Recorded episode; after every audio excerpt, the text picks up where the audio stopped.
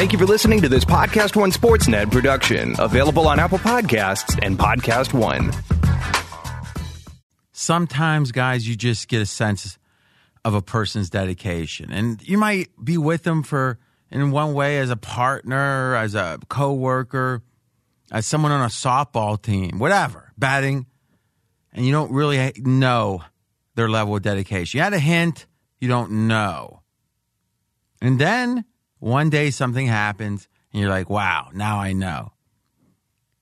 It is midnight exactly. It is now Wednesday. and through a confluence of events, no one's fault, we're just finishing the pod. And you know, it's the Wednesday of a holiday week. And you know what? We went through every freaking game with the vigor that leads to at least the potential of winning. That's all you can do. Put yourself in a position to win. You know what helps? More than anything, perhaps? And I think that the way to say it is for the effort required, it is the most impactful to your bottom line. It's not even listening to this pod, which is very impactful. But even with that, you know, it's it's going to be hard if you just blindly bet, which would be the passive way. You can win, and certainly if you look at last year, it would, would have been a huge winner. You look at this year, not so great. You had the two years up, doing all right. But that way, if you had one out, ugh, it's going to be tough. You have two outs, eh, it gets easier. Adding outs, especially to get to three, I've said it before, and you know why I keep saying it?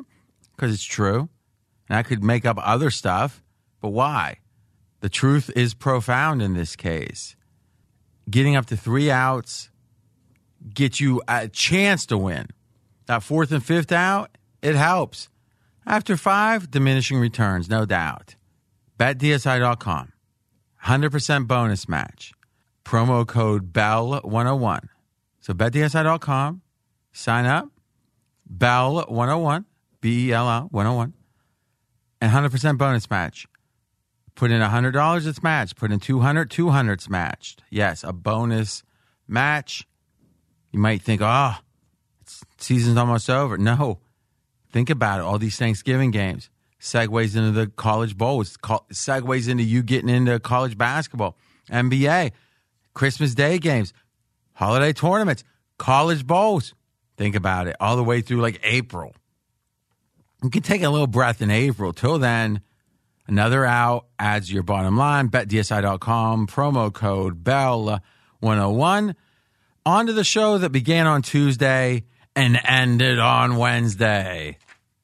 And now, a word from Martellus Bennett, a professor at the Dos Equis College Football Football College. Hey, college football fans. Martellus Bennett here. Do you want to win every football argument this season? Dominate every debate? Become a pigskin prodigy? Then enroll in a Dos Equis College Football Football College, where you'll learn from football insiders like me, Jay Cutler, Katie Nolan, and author John Bacon, the man who wrote the book on college football. So be the first in your family to earn a football watching certificate from a beer school. Enroll in Dos Equis College Football Football College at dosequis.com backslash edu. Enjoy Dos Equis responsibly. Imported by Cervezas Mexicanas, White Plains, New York. Copyright 2019. Dos Equis Beer Brands. Official beer sponsor of the College Football Playoff. Finally, there's a football beer school for me. Thanks, Martellus.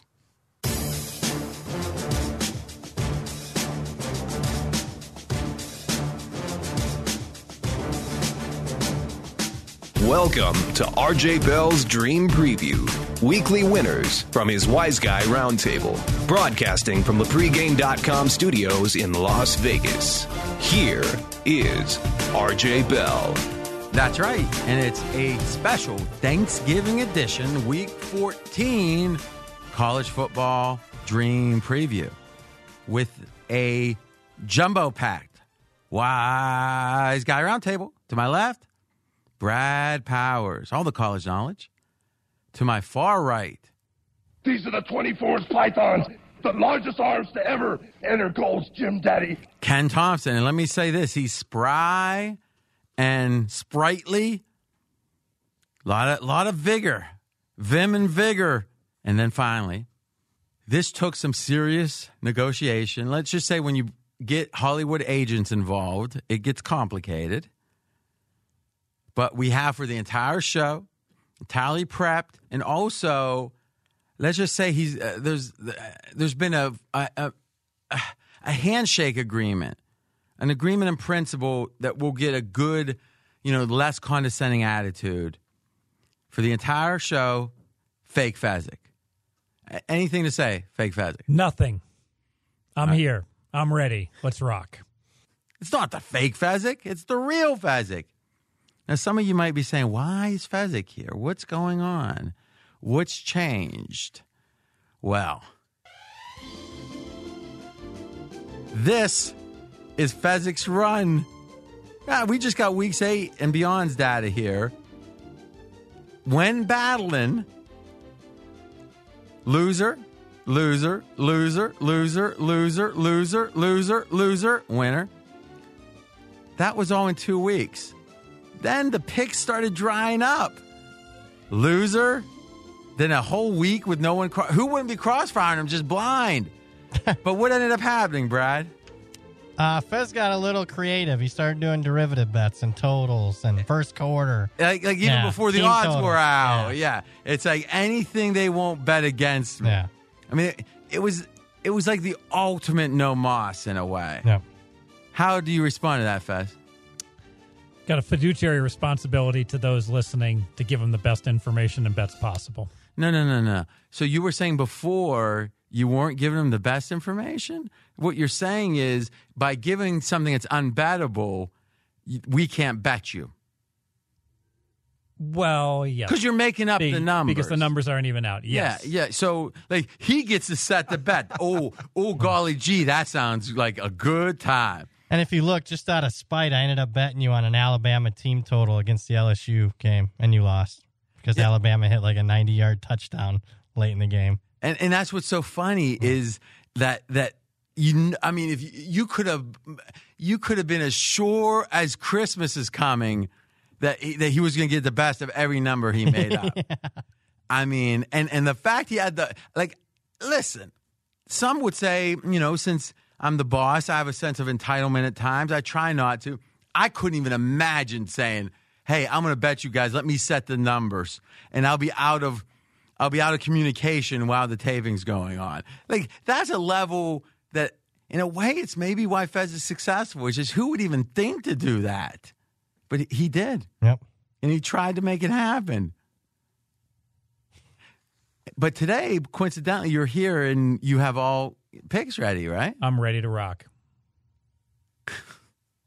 This guy, he is one of a kind. Now, listen, Brad, you won your best bet. Otherwise, wasn't a great pod across the board. But what we can feel sure of, you know, generally the direction's right from a bad place not that long ago.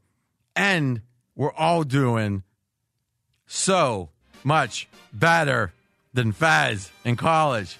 Now, Fez, in a way, this exposes the wisdom of you using your network. Because being one of the best, in my opinion, the best public guy in the world at the NFL means everyone wants to trade with, or not everyone, but a lot of people want to trade with you. And thus, your picks with the all access at pregame.com are usually different because I mean, as we are very explicit about these Tuesday taping picks are your picks. You should you shouldn't be betting college on your own. Just FYI. What do you think? The data doesn't lie on Tuesday. But as you mentioned, as the week goes by and I get more information year to date, So that's what I was going to ask. Yeah. How you're doing? 62 and 49, 56% of my premium plays. That's better than you would expect. I mean, the best, uh, or in the long term, the best that a professional better hopes to do is 55. So it's from 1 in 11 when it's you to 56% when it's you and friends. Yes. But to be fair, ah! I'm still not sure I wouldn't have had a lousy record even if you had cherry picked me from the 62 and 49 because you just because I'm hitting 56%, you guys are like sharks, blood in the water, and you can pick out the few lemons that I may have, and that's the ones you're going to challenge me on. he could have been a politician even. but somehow you could pick out their lemons, couldn't you? Yeah, So it's even. easier for me in the NFL. Or perhaps if you were here. Yes. It, it could be that half of it's just showing up sometimes. But no one's judging. We thought it, I mean, everyone thought it went really well, except you. Showtime! Woo! All right, we're tutoring Brad. That, listen, the guy's a talent. I mean, to the point where Fez is very, very jealous. We're going to let him, we're going to slowly give him a little, mm, what's it called? Hosting chops.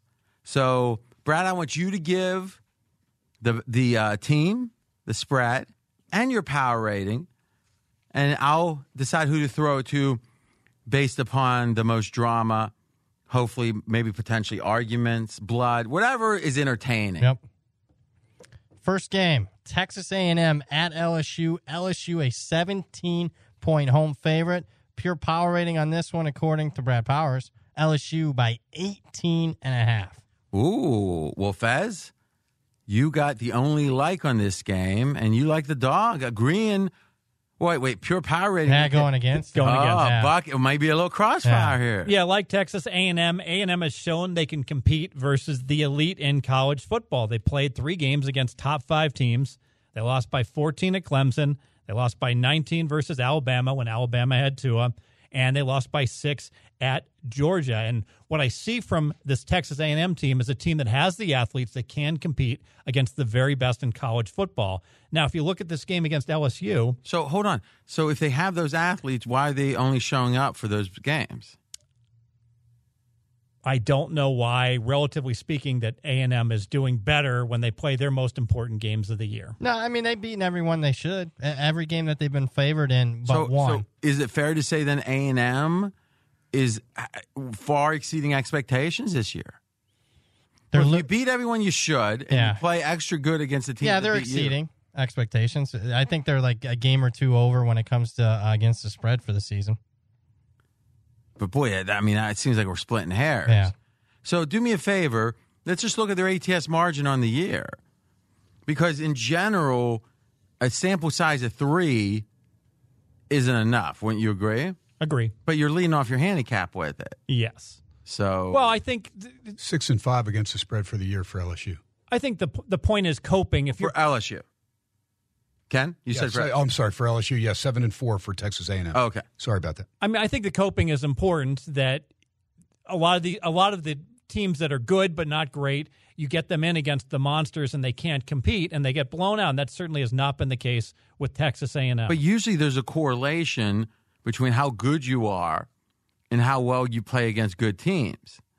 And there's a correlation about how between how good you are and how well you play against bad teams. But there's some teams like Michigan that are like bullies that can crush the bad teams, but they get blown out a lot when they play the you know the best teams. and usually that's about the the mindset of the coach, and that's also about how phys- usually it's the physical teams that can just out physical the lesser teams. But those are very unique cases. I never thought A&M was one of those. That's why I'm asking. I'm not trying to be difficult. What, what do we got on ATS mark? Just 0.6 plus 0.6 points per game against the spread. So what I'm hearing is they've been covering against the good teams, winning but not covering as much Pretty much, yeah. against the teams they're supposed to be. So my first thought is motivation. Right? Is this is a team that ebbs and flows and they need to get up, you know, they need a big game to get up. I Yep. mean, is that the thought? Have you, ha- ha- has anyone been saying No. cuz Jimbo Fisher supposedly is a good coach, right? Yeah, he's a good coach. He won a national title. So isn't that mean you're supposed to have pretty steady motivation? Yes. So what's going on? Well, I mean, most of these games are pretty much up to expectation, whether they're Well, failing you to just cover. said they're not covering by, or they're only covering by less than a point a game. yes. And I think we all agree they've exceeded expectations in the three big games that Fez cherry Yeah. So there was really just two games where they really fell short. Uh, Auburn and Arkansas, back to back weeks back in September. Other than that, they pretty much. It's not like they've been overly disappointing so in any since, game. since September, Yep, October went on. What's the worst ATS margin uh, in any given game? minus seven when they were laying thirty eight points and they beat a team So by you're thirty saying since September, or what was the, the second game of September? When was the last game that that was a bigger uh, differential?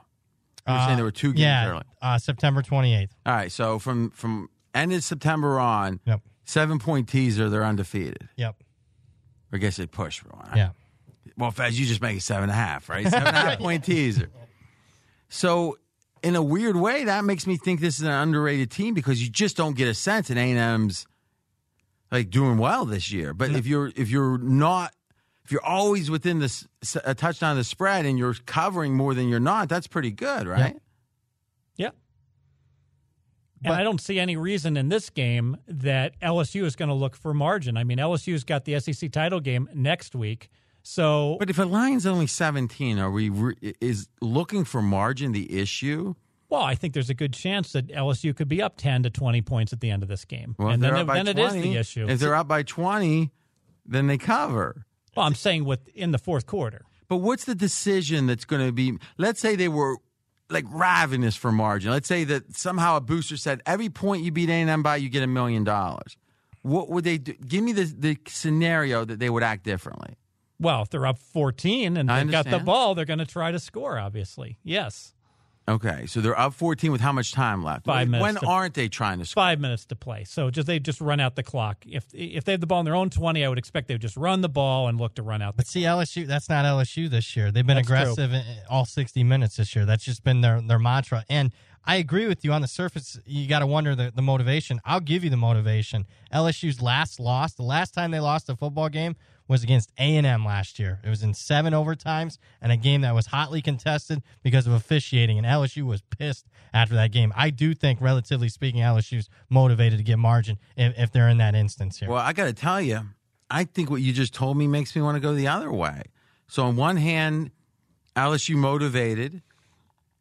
Now, motivated to get margins a different conversation, but let's just call motivation a, a big concept by itself, and we can divvy it up if we have to. And then what's A and M feeling? Their emotion is going to be, hey, same coaches, right? Schemes are fine. A lot of the same players. We can compete with these guys. You know, you see them up at number two now, but this is a team that we had beat last year. Like between those two emotions, increased focus from LSU, increased confidence from A&M. I think the confidence is the bigger one, yeah, I, I don't have a strong disagreement there. which means you agree with me. Yeah. So, can we? I mean, like, what, how do you balance those two? Or fa- whoever's got something? No, it makes a, and you make a good point. I really looked at this game to where I thought the number was there, and I thought maybe LSU with the championship game on deck, if they got a lead of 27 somewhere in that neighborhood in the second half, maybe they take Joe Burrow out. Ooh. you know, and Tua getting hurt. Right, exactly. You know, I mean, that's going to be in every If there's a coach's mind. reminder, oh my gosh, the, how can I mess this game up? Get Burrow hurt. That's interesting. Plus, however it went, Mississippi had was out for blood, or I'm I'm sorry, LSU was out for blood against Mississippi, right? Yep. Which was what two weeks ago. Yep. I mean, I, I just it feels like that that would have trumped. uh, Is if, if you're Yeah, that would have in the- been the more motivated. if you're number two or one, they were one now they're two in the country, and you're going around with petty grievances. Yeah, that, that this team somehow had the gall to compete with us last year. We're mad at them.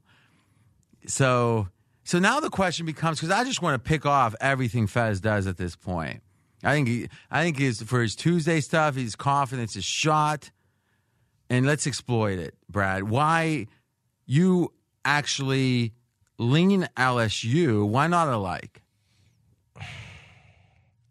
because I, I do question LSU's motivation. I, I mean, on one hand, no, it's just on one hand they do have that game on deck, and, and I'm wondering how how much they want to get margin. But if that was the case, then I, I I'd be on the A and M side, and the reason that took me off the A and M side, number one, my power rating, I got a point and a half difference, and then number two, I do think LSU's still going to be relatively motivated for this game because it's not like I mean let, let's be honest. Tua last year was minus 1,000 to win the Heisman second week in November. Joe Burrow, by all intents and purposes, has this locked up unless he goes out and throws three, four interceptions. So I do think so they if want. he throws three or four interceptions, but LSU wins by three points, just a tight one.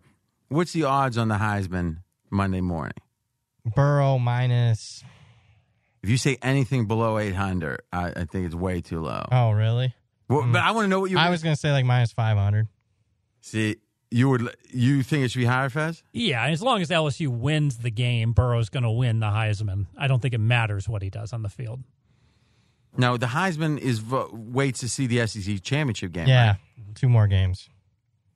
So you're saying uh, that's interesting. Burrow loses this game, wins the SEC championship. They're in the playoffs. Yeah. That's all you know. What's Burrow's odds? Minus 1,200. So you just said as long as he doesn't lose this game, then you say if he lose the game, he's minus twelve hundred. Well, I got to, if he's minus 2,000 and he loses the game, I got to lower the minus 2,000. Well, do you think we were saying that if Burrow has a horrible game or Burrow loses, he would it would have no effect on his odds? He said minus eight hundred, or uh, he said I he said was going to say minus five hundred. I thought he and you go you go oh whoa whoa whoa whoa. You go as long as he doesn't lose this game, he's fine. But then we said, well, what happens if he did lose? You'd say, well, it'd be below two thousand. but you're like, what would the assumption is? It'd be like five minus five hundred or something. Because you were saying that's the case that Brad's number would be right. Yeah, if he plays a lousy game and they lose the game, both. That's the only way I could justify dropping a minus 2,000 down to a minus 500. All right. I just, I, I guess to some degree, I don't think there is a rhyme or reason to it because last year there really wasn't. Like what? I mean, Tua didn't even lose a game last year and went from minus 1,000 to out. He just got banged up in a game. I mean, that there should be a union. Yeah. You get banged up and they you, Yeah. they take your Heisman Yeah. away. He he'll never win one now. I don't think. No. So this feels like, and we'll get Ken's more detailed thoughts. This feels like the perfect use of power ratings, meaning let's assume your 18 and a half is right. And what we're saying is, yeah, but A&M to some degree has proven they can play with this team. And when I say to some degree, it was last year. Number two, A&M's performed, you know, pretty well. And the thing, though, that is probably more important is this could be a flat spot for LSU. They've got a game which, quite frankly, they're not used to having. Like Alabama has had a lot of games where Yeah. they got the big season is on the line type game next week, but this week they got to take care of business. When did LSU have that? LSU hasn't played in the SEC championship game, I think, since 2011. So this is different. They're excited. You're just bringing up a great point there. There's probably the SID, all the operations people that were there in 2011, especially with the new coach, are not there. Now, This is the first Yeah. time they any of them have gone to a championship game for Yeah. the most part. So they're figuring out hotels or the they obviously want to take care of business here. But this does feel like a down spot or a spot where you got to uh, downgrade LSU's the situation. Would you agree with that, Fez? Yes. And I agree with that. I'm talking that through. it just seems weird that you led the handicap with how like profiling A&M as a team that does well against these kind of you know good teams when it seems like this is so much more situation spot whereas it's a good one for an A&M because LSU has a look ahead like how would you rank your weight of these factors Well, I led with the fact that they coped with these top teams, so I felt that was more important coming in. And, but, but you do yeah. realize that you kind of repeating saying that because I led with it, then you should know that was most important. You should realize that that kind of impeccable logic doesn't permeate your presentations. Whereas, well, number one, so I'm enough. asking you, like, make in a weird way, I'm being very polite here by saying it makes no sense that you led with that. Can you help us understand why? When I saw the spread on the game, I said Texas A&M catching 17. That seems too high to me. I know that Texas A&M plays well against top competition. That was my first handicap on this game. Except they were catching 16 17 against Clemson. They were catching at home like 17 18 against Alabama. Even last week at Georgia, catching about 13 14 in that game. So they've been getting big point spreads. in And these. and most recently against Georgia, I mean, when I watched that game, I was watching 2 Oh, teams this that is when looked the score doesn't count. Yeah. well. They, I mean, it looked. what were the conditions? It was a monsoon, but and who would that normally, you know, who would that the hurt underdog it helps. It helps the underdog. Okay, I just want to clarify. Only that. less points, right? Yes. And I guess it's going to help the team that has to, that doesn't need to throw. Right? I don't Yeah. know. Yep. Do me a favor. So Jimbo's been there, what, since 18 or 17? Uh, just two years, 18. Yeah, look up uh, double digit dog. That's it. Let's just see how they've done. All right, Kenny, what do you got?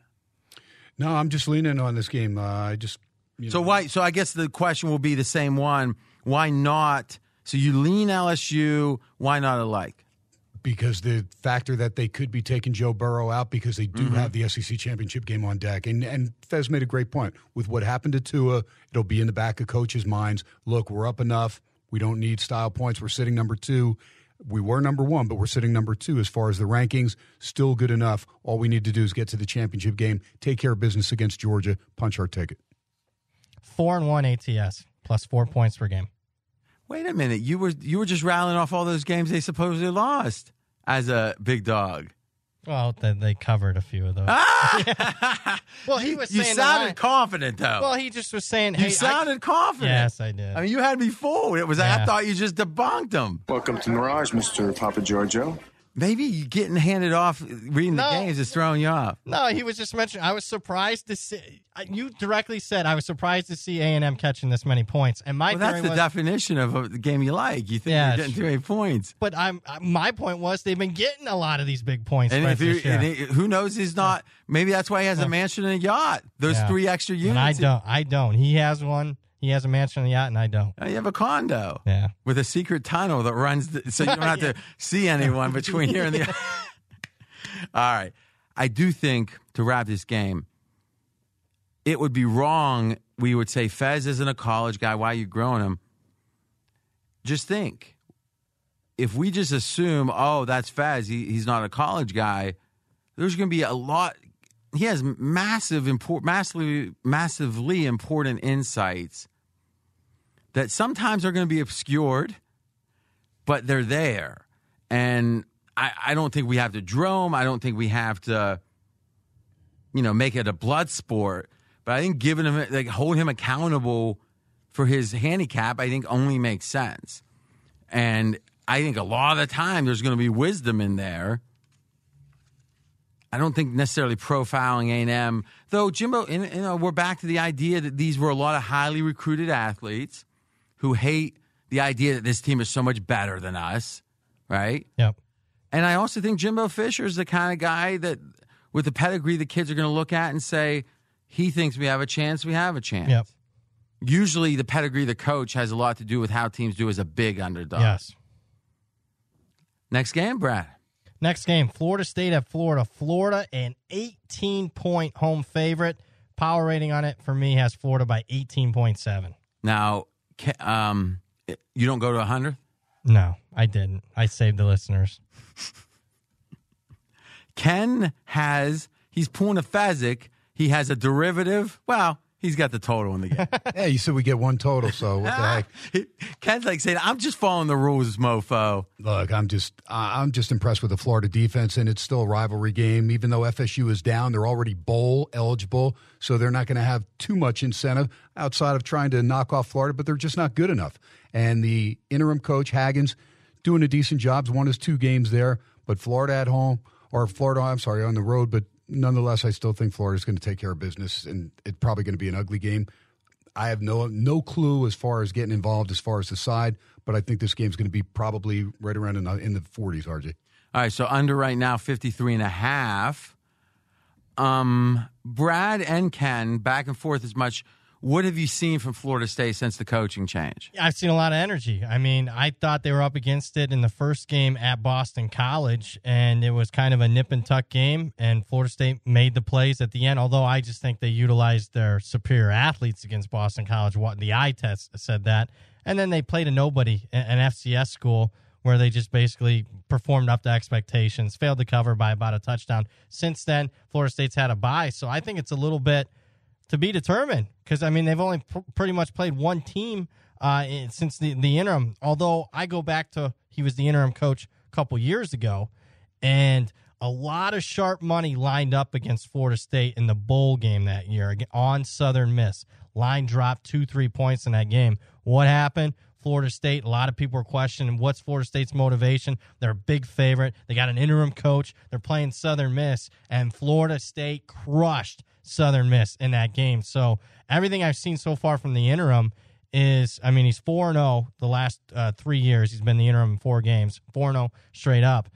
And the kids are protesting and, and trying to get this guy hired to be the permanent head coach. So I, I think it's a positive right now with, with Florida State, Ken. I agree with you. I think that's the thing. I mean, where you look at FSU to where if you get one of those likable guys, and we look at Orgeron, what he's doing at LSU, hmm. you know, even when he was at SC, the SC kids liked him. The SC kids like Clay Helton. So while all the media is always speculating, making, you know, getting this big splash, bringing in a big coach, you know, and that Florida State, of course, going from Jimbo Fisher striking out with Willie Taggart, they want to go to another big name. But the kids are like, look, we like this guy. We play for him. We'll play hard. You know, we think we have talent here. Maybe it was just misused by Taggart. And I agree with you. I think the kids like playing for him.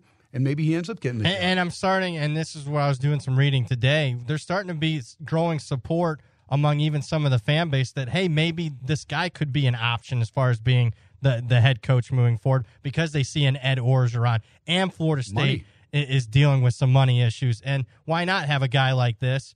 Uh, and just hire good coordinators, similar to what Ed Orgeron's done at LSU. That's you know being uh, the prime example. And correct me if I'm wrong, there were serious rumors about um, Bob Stoops. Yes, turn down. A lot of these people are turning Florida State down. But what I heard was he was willing to take the job. really, It just was money. yeah. He wanted a big payday. And Florida State has issues with money right now. Not only p- buying out Willie Taggart, but even before that buyout, th- this is not a, a school, Florida State, that can go toe for toe, dollar for dollar with an Alabama or a Clemson at this point.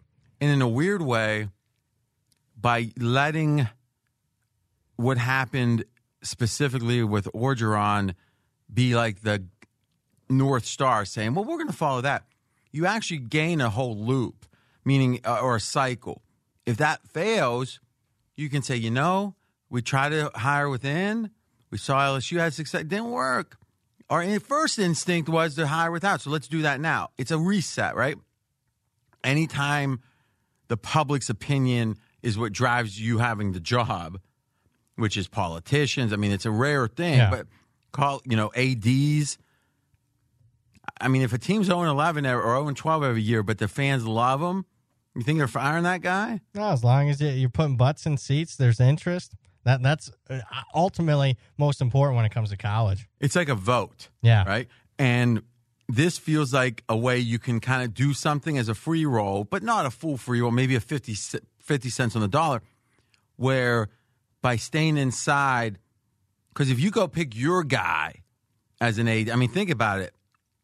When there's coaches that leave places unexpectedly, it's almost always that the AD and the coach didn't have the original relationship. Yes. A- ADs are so connected to their f- head football coaches, and if they're successful, that's what matters. If Yeah. they're not, it doesn't matter. And they want their own guy. They don't want to, you know, they don't want to die without having their own guy. So what do they do? They start conspiring against the coach. Nothing illegal, just little things. And then the coach sees, oh, this isn't. This I don't want to be here, and then it blows up Yep. by by picking inside, it fe- I don't know what the AD situation is at Florida State, but it feels like it's only half a pick in a way. Whereas if you go and get your handpicked guy, that's you now. But do you know? Does anyone know much about the AD situation? I don't that much at this point. I think a minimum, the team itself probably feels like there's a chance, Yes, I do think that's reasonable. which means extra motivation, right? The question is, does that help Ken's pick? Meaning, isn't handicapping 101 in college football? The more uh, energized teams are, the better they play defense. Yes. So I would say, if anything, this being, you know, Ken said, "Wow, they already made a bowl. Maybe the stakes are." I think the stakes are a little higher for some of these kids, and that's a good thing for the under. Anything else in the game? Yeah, I'm leaning towards Florida, and, and specifically, it's a matchup advantage for Florida that has me leaning that way. And it's quite simply Florida's strength on defense, defensive line. Florida's top five in the country, 38 sacks this year. What is Florida State's weakness on offense? It's their offensive line. Florida State bottom 10 in the country, allowing 36 sacks. I'm a little bit worried about Florida State's offense being, particularly the quarterback having time here. I'm leaning with the Gators. No, I'm just looking. Yeah, I, I I I can't disagree there, but I think Florida State's going to try and run the ball. I think they're going to try and see if they can't mix things up. Blackman has taken over now. I guess Haggins, that's his guy. Blackman at quarterback. Yes. So Hornibrook experiment is over. And, uh, yeah, I, I- but that Florida defense is stifling. And So it seems like though, if the Florida defensive line is going to dominate Florida State, and that actually affects efficiency, obviously, but it might affect play calling, Yep. which is what Ken's saying. That, that just more towards the under. Yeah, and, and Why not love the? I mean, I guess what I'm saying is I don't see anything against the under, so why not love it? I have to pull my pure numbers on it. Well, Florida State runs a ton of tempo. I mean, under their new offensive coordinator, they've been running tempo all year long, and this is a pretty cheap total. In fact, I, I got to think it's one of the lowest totals on Florida a Florida State game all year. Okay, so let me ask you this question, because it's it, to me this is one of the times that sports betting is the most fun is when it's like you're investigating. What did we see different in the play calling in the one game? Right, it's been one or two under the new coach because you said a bye, Two, two games. but you but said the one only was one was throwaway competitive. an FCS game. Yeah. So, the, but in a weird way, when that might be the game to look at, because when they can do anything they want, effectively against that kind of opponent, you see what their goals are. Yeah, it's, this is the second lowest total in, in a Florida State game this year. Lowest was another rivalry game against Miami, Florida, where Miami had that big advantage against Florida State, defensive line versus offensive line. Florida State couldn't do anything offensively. You know, actually, Brad, if I remember, and I listen, I don't have the best memory when it comes to college because I try to block a lot of it out. I think you might have been talking about it when Florida State played. Uh, it was Boston College, right? That's the one Yep. game. Wasn't there like a wild finish to that thing? There was four touchdowns in the final two and a half minutes of the game. If you had the under, you had it one of the worst beats as far as the total all year. Oh, so that what point The- of the, the- 28 pushed With it over? 10 seconds left, there was a touchdown to put the game over the total. Shut up. Yeah, the final of those four touchdowns put it over. Now let's think about this. So how much time was left when the team scored the first touchdown of the 28 points, the first of the four? Because this is going to be fascinating. Is how many points, how much time was left, and how many points did they have for the total? Uh, 233 was All the first touchdown. 233 before the play. And you're still covering By uh, over 21, it has to be, Yeah. right? So let's call it 25, but we're, we're just estimating. Yeah. Or do you know the exact number? Well, you were covering by 15 is what it was. The total was 63. Oh, so it was the third touchdown that pushed it over. No, because you could still score. That was that one touchdown. You're still covering by 15. Oh, okay, that's You what I'm saying. Yeah. Okay, so 50, so 15, so it was like 21, 22 points you had to give before Yes. the first touchdown. Yes. 22, right? Yeah, 22 points. All right, so now you, you're covering by 22 points. You've got the under. Yep. Imagine what Brad would say after this if he had it. Ugh. He's Who- shaving, shaving the beard again. Oh my God. Now it's like, okay, touchdown. Now, how long was the touchdown? A one yard touchdown. All right, Um, so they plunge it in. Yeah. You're thinking, oh, I wish they would have taken up some clock, but okay. So there's 233 left. You could say they could score another touchdown. Hell, they could score another touchdown. I'm still cashing. yes. And then how much time? 148 left. Oh, Jesus, where they return the kick? Oh, I guess a 60 yard touchdown pass. Boom. Uh oh. Okay, so now you got eight points to give, Yep. and you're thinking, okay, okay, they won't go for two. We're fine. Yeah. Uh-huh. And Boston College throws an interception, so you think, hey, Florida State's going to run out the clock. They're up seven. All they got to do is take Game's a, over. Kneel Yeah, out. Take a knee. Nope. 66 yard touchdown run Oh, instead of taking a knee. what down was that?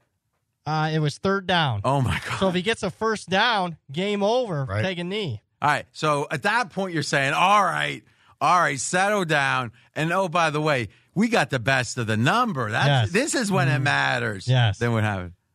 And then Boston College goes four plays, 75 yards, gets a 20 yard touchdown pass with 14 seconds left. That put it over the total, the final one. This is a cruel, cruel taskmaster. This gambling we do. Wow. Now, how do we miss that? Professor, if you're wondering how we want to get our information flow improved, we want to see that kind of stuff. Brad, you should have been like really making a point of that. I should have. I mean, like, you just figured that wasn't worthy of. Men- I mean, like on Sports Center, They they literally have like first quarter and someone hits like two threes in a row and it's Yeah. like and they slow it way down where it takes like 40 seconds to show it. I didn't think you wanted me like crying and stuff like Oh, that. oh, did you have no, I didn't have. Then that. why would you be crying? That's true. That's tough. So obviously, all that nonsense scoring at the end of the game would imply that perhaps those setting totals on Florida State probably adjusted the total upwards for that 69 points against BC, giving us perhaps value on the under, right? Yep. You know, it's funny. I could spend a half hour replaying that and breaking down his diction. It doesn't sound like English is his first language. I mean, it's like that was the most unnatural diction of it. I mean, did that sound natural? No. What was what was going on there, Fez? Well, just 31 garbage points No, at no, the end I- of a game. But like right there, Yeah. you talk normal. But Yeah. like when you said that spiel, it felt like you were like reading, like someone had a gun in your back, or like it's like I must say the following words. Yeah, you do sound like a robot. Ew. And we were like theorizing if you would just like evaporate in the thin air during one of these podcasts, what would we feel? And I'd be like, hmm, that No, makes some sense. Figured it might have some. yeah. You know, like like he got teleported like in Star Yes. Trek back to his home. Yes. you don't think that's funny? oh, let me think about it. Well, it. if he was human, he'd think it was Jeez. funny. He's, he's like, does not compute. Yeah. Does let, not. me, let me think about it. oh my gosh. That that might actually end up being your imitation, Brad. You could do like the computer Fez. Yeah. There's fake Fez and computer Fez. Oh, you might want to ponder that. All right. let me compute. All right, next game. Oh, he could have the computer could have his own theme music, Yep. and then like in season three, the computer could fall in love. Oh, jeez. Yeah, see, go ahead. Yeah. And uh, next up, the new number one Ohio State Buckeyes at Michigan. The Buckeyes, an eight and a half point road favorite. Power rating for me, Wait, whoa, eight and a half. eight and a half. Wow. So what was the line, the look ahead line most recently? Most recently, last week, the look ahead line had Ohio State by nine and a half. And at at the high point, what was it? 13 and a half, yeah. All right. So first question, what's changed from 13 and a half? When was that? It was three weeks ago. Ohio State's failed to cover their last couple of games. Although, I mean, it's when they were laying a huge number against So Rutgers. let's be clear. Who have they played since? they have played Rutgers All right. and also uh, last week against Penn State. After Rutgers, did you downgrade them? No. Because you looked at it and said it was a choice, Yep. effectively, right? Yep. And against Penn State, did you downgrade them? No.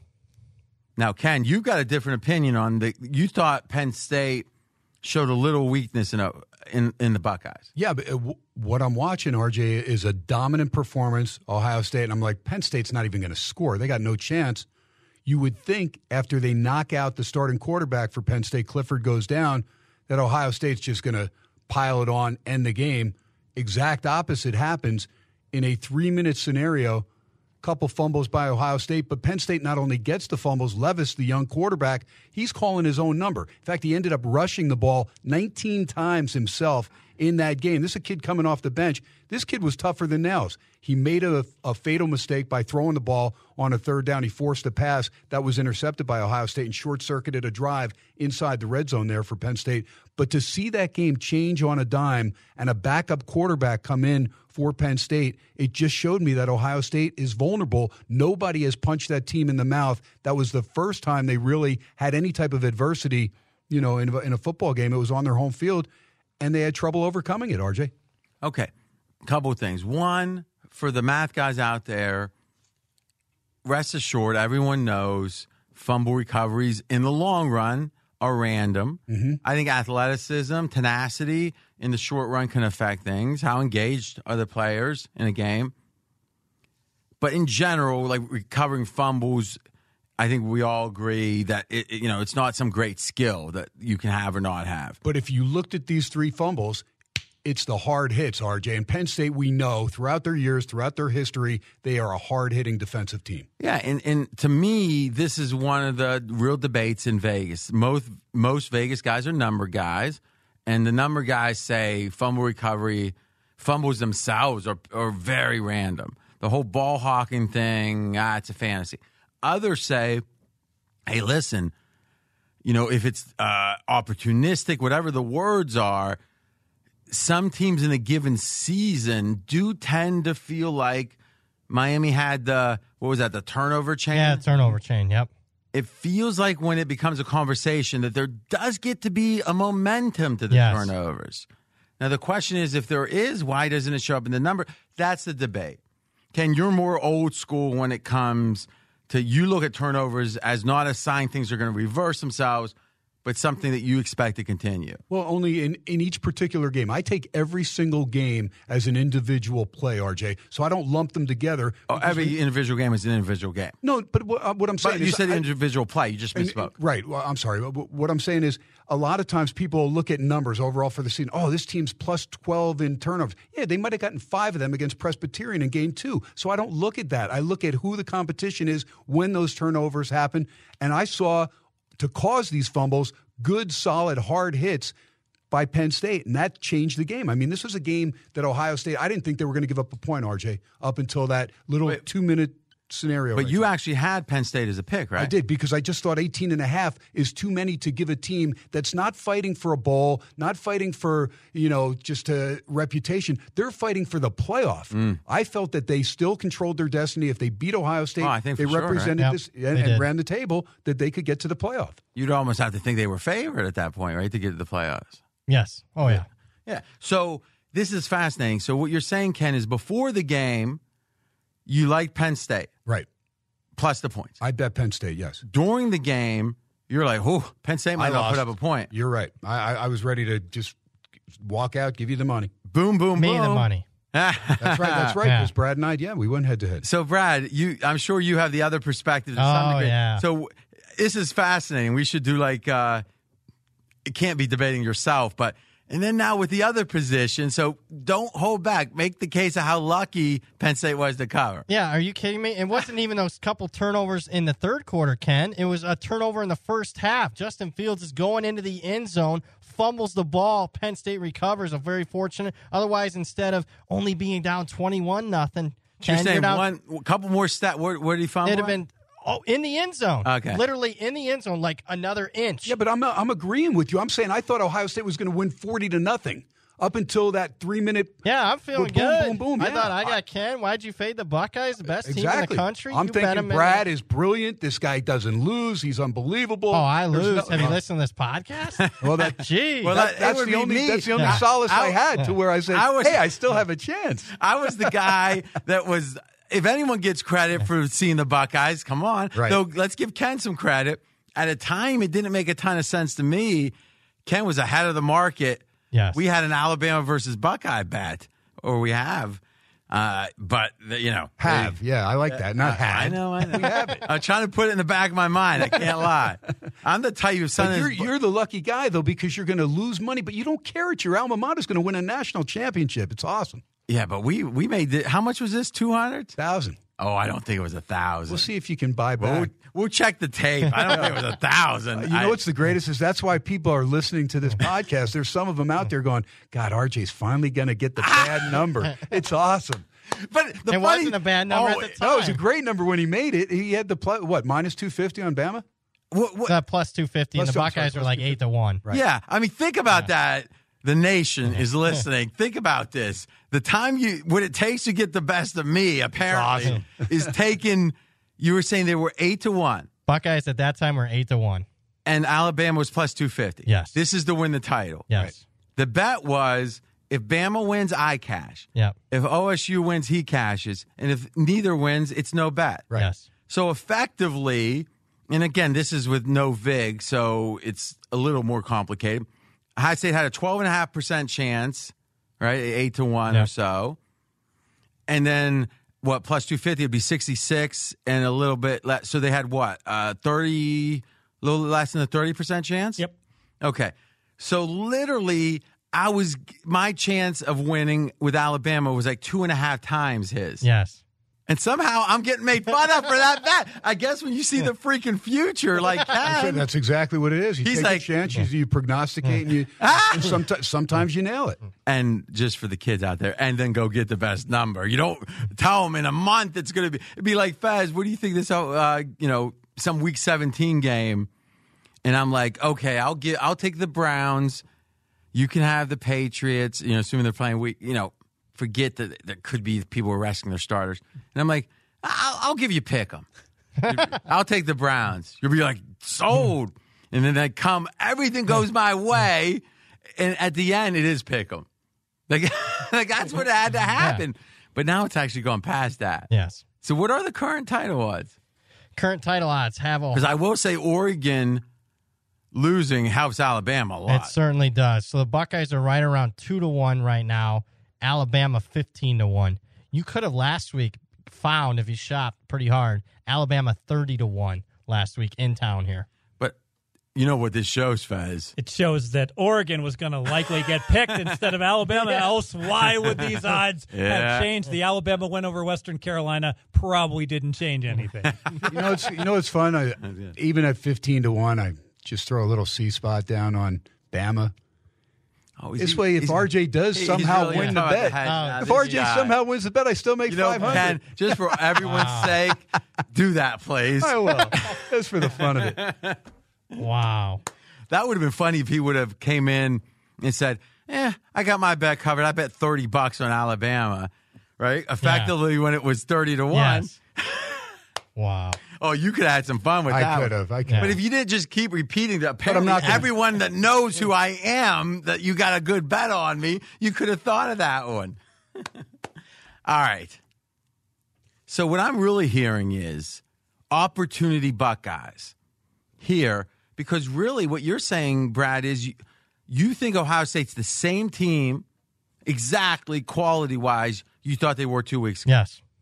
Now, two weeks ago, was the suspension on the defensive side even resolved? I don't think it was. No, there was still uncertainty at that time. So, literally, the Buckeyes have probably effectively improved Yeah, slightly. Yep. because now the, the chance of Chase Young. playing is almost 100%. Yeah, Yes, it's you never 100 know. Yeah, ninety nine point nine nine nine. Well, I'll take that. Yeah. But very high, Yeah, where before it was lower. Yep. And he's meaningful because from the Oh. guys I've heard, that that the- the D line, just the evolution. Uh, Buckeyes have uh, as good a D line as there is in football. Absolutely. And you might say, well, strength. You remove that, you know, from the strength, no big deal. But sometimes there is that multiplier effect. Yes, and we especially saw when you that got a block on li- on Yes. the D line. There can be that multiplier. And we saw that against Penn State. He just comes right back in the lineup. Boom, bang, three sacks for Chase Young, like clockwork. I mean, that's a fascinating concept with like certain position groups. If you have a third good guy, it's almost meaningless. Like if you have three good running backs, what does it really mean, Yeah. right? But on the line, if you have one elite player, it doesn't really mean much. You double team him, Yeah. he's out. Mm-hmm. You got three good, you know, elite, let's say almost elite and really good. That third guy is going to dominate. Receivers are the same thing. One great receiver, receiver can't beat a double team consistently in the NFL. You have three, you have third receivers pretty good. You get the Falcons a couple years ago, right? Yep. That's fine. Like breaking down each group and how uh, dominance, and in reverse, how being uh, de- not devastated, but by being really, what's the right word? Not devastated, not dilapidated. I was thinking, what what would it be if a team decimated? That's what I'm thinking of. If a team's decimated on the O line, it is a nightmare. Yep. But that fifth really good lineman or doesn't mean much, right? Just collective. Yeah. And it goes in each direction and it's different in different position groups. I've never really thought of that. No, never heard that. Had you thought of that, Fez? No.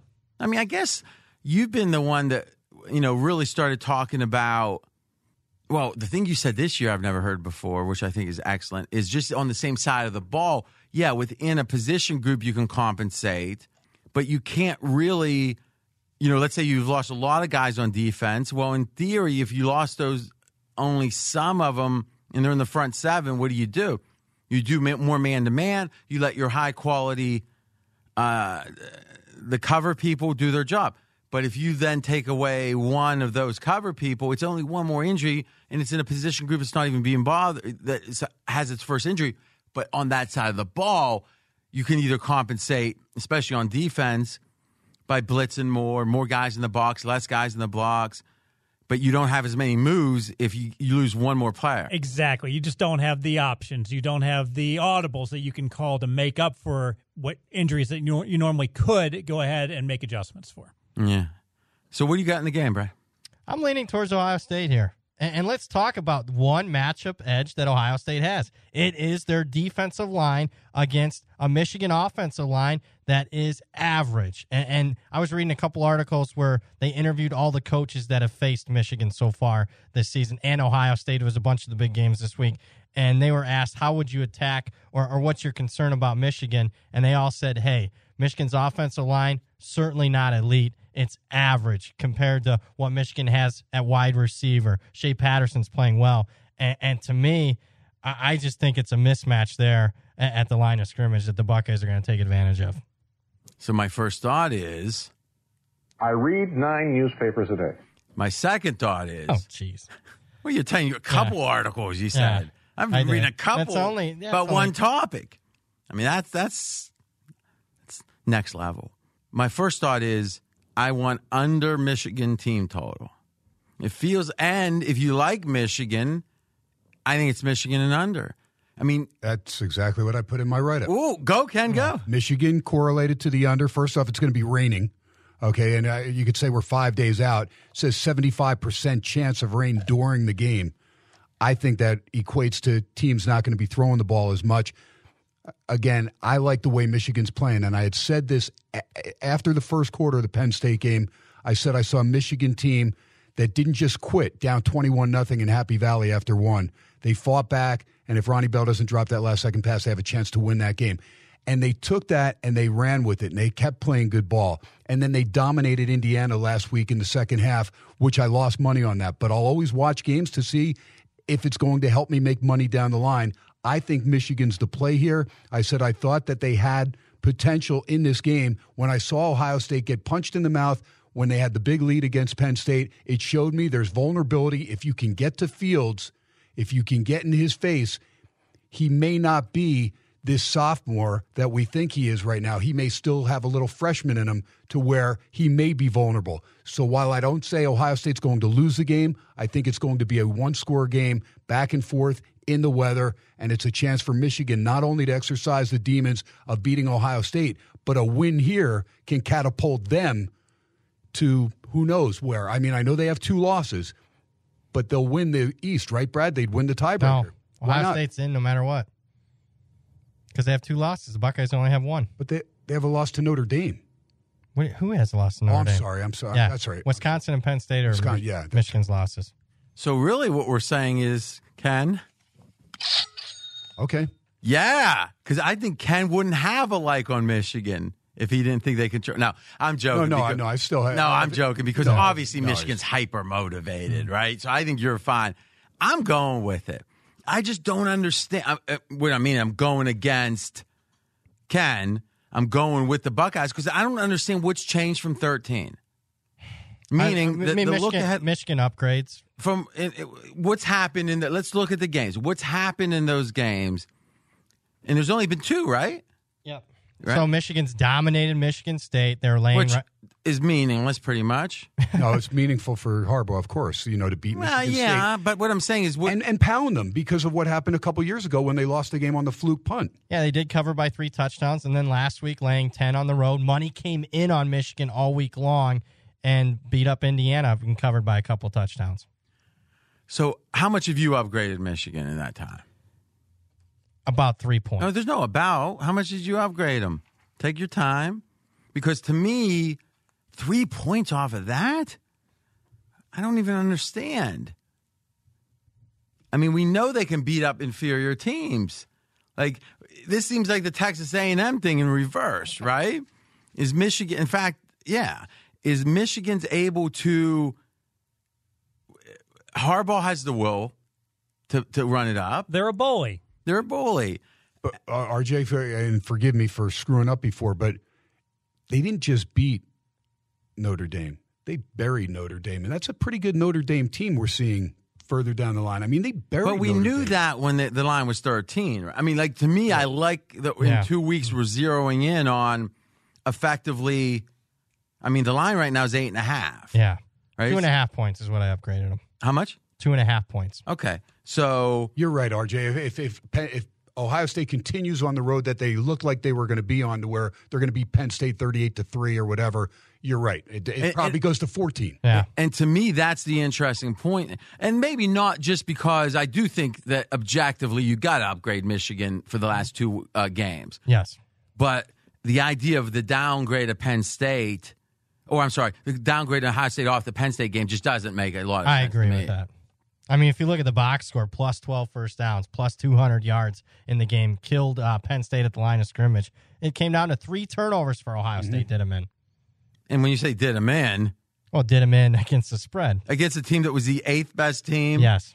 in the football, at least according Yeah. to the rankings, and they and what were the net turnovers at the end? Minus two.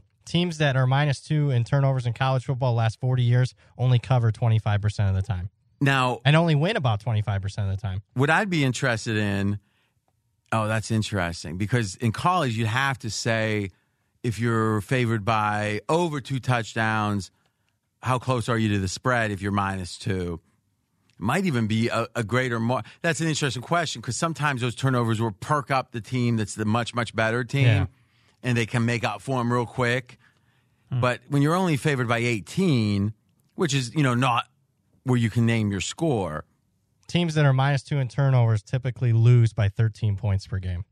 So what's interesting is ultimately you consider, I mean, to the hundredth of a point, all the factors, and you say there's a aftermath to this game. Yeah. And you said after the Penn State game, the aftermath is no adjustment. Yep. You said for uh, Michigan over those two games, two and a half points up. Yep.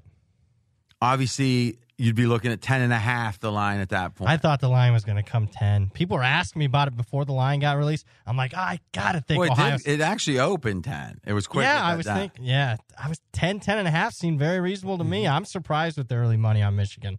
So let me ask you this, Ken, and I get it. You're not a numbers guy as much, which I respect that approach. I respect the non-number, yours, mine. I wouldn't have anyone on the pod I didn't respect. You must think this line should be seven, because if the line's eight and a half, which it is, and you like Michigan, you think the line should be seven, or you know. And I know you don't really think like that. Like, what would you make the line? I think I think the line is fair where it's at. A seven and a half or eight, I would make it. All right, so that that and, and again, this is just we talk about games differently because when I think about where the line should be, uh, let's say eight. If the line's eight and a half, there's no chance I like it because I think Right. the line's right. How do you think about it? Like, like, yeah, that's probably the best way. I- okay, any, so que- I- any any way I ask the question will kind of try to shove you in one direction. I just want to hear No, what you I, feel. I, I'm I'm an eye test. Out of all your handicappers that you have, RJ, I am an eye test guy more than anybody. I mean, I don't look at all these numbers and crunch them all together like Fez does or Brad does or power ratings. I watch every single freaking game and I watch them back. And when there's games that I'm putting my money So on, you, you'll I- watch you'll watch a big game more than once. Oh yeah, I, I DVR probably Wow, thirty games, and during the week when everybody's working and doing their jobs, I'm watching games back. Even though I'm getting ready for radio shows, things like that, I constantly have them on, and I like to listen to each broadcast individually, so I can pick up stuff that comes from the broadcast that I would not get from just watching it with no sound, watching ten games at once, mm. which is sometimes what we do on Saturdays because we want to pay attention to everything live time. I want to go back and in case there's something that I missed, whether it's college basketball, college football, I feel that I pick up a lot of stuff that way. So I'm looking at Michigan as the way they've played since that first quarter against Penn State as a team that's on the rise. Yes, they're inferior talent wise against Ohio State in several positions. And if I just looked at athletes against athletes, Ohio State's got more dominant athletes. There's no doubt in my mind. But I like the way this team's clicking as a college football team No, right I- now. And they're gaining confidence. They're at home. So as long as they don't screw it up to where the crowd says, oh no, not this crap again, which may happen. which I think is an interesting point. If you do like Michigan, I think you almost got to bet. I think you almost got to bet the money line. Oh, okay. Yeah. I you were meaning, say early. meaning if it's a tight game, who gets tighter? Maybe the Buckeyes do because they They haven't been in one. I was concerned Well, with the Penn yeah. State game. That's when I was like, oh no, they might lose this game. They haven't been punched in, in the mouth when it got 21 17 there. I'm like, how are they going to react? I did like what I saw from them from that point forward. Plus, the stakes are you know. Listen, we can speculate. High State lose to Michigan. They're still in the championship game.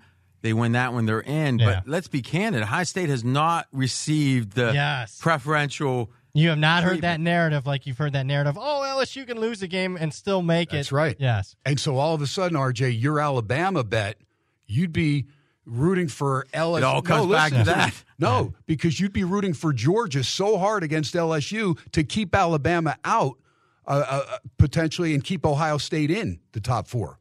But hold on a second. I lose if Ohio State Yeah, wins. you don't, you, not, not the money. Don't worry about the oh! money. oh, Throw, throw, throw the money he's away. trying to throw me Yeah. way off.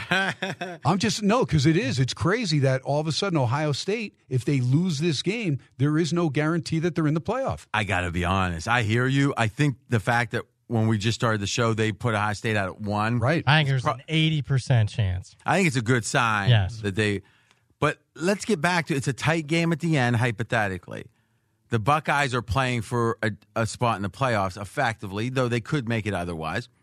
Michigan's not, so they both want to win. I think there's more pressure on Ohio State in that spot. And look, Ryan Day has You checked- agree with that? I totally agree with that. And look, Ryan Day's checked every single box, but in a rivalry game coming down to the final Mm-hmm. possession, I, do we really know how he's going to call a game? I, I don't. I don't have that data point. You know, that's a great point. It's one thing for a team not to have had a close game.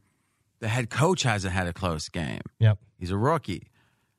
And we've said this in the NFL and straight out of Vegas today. The skill set that made McVay seem like a great coach was not the full head coaching skill set. As we're starting to see that, maybe it's a problem. Nagy, same thing. He was a glorified offensive coordinator, it seemed. And that sounds a little too negative.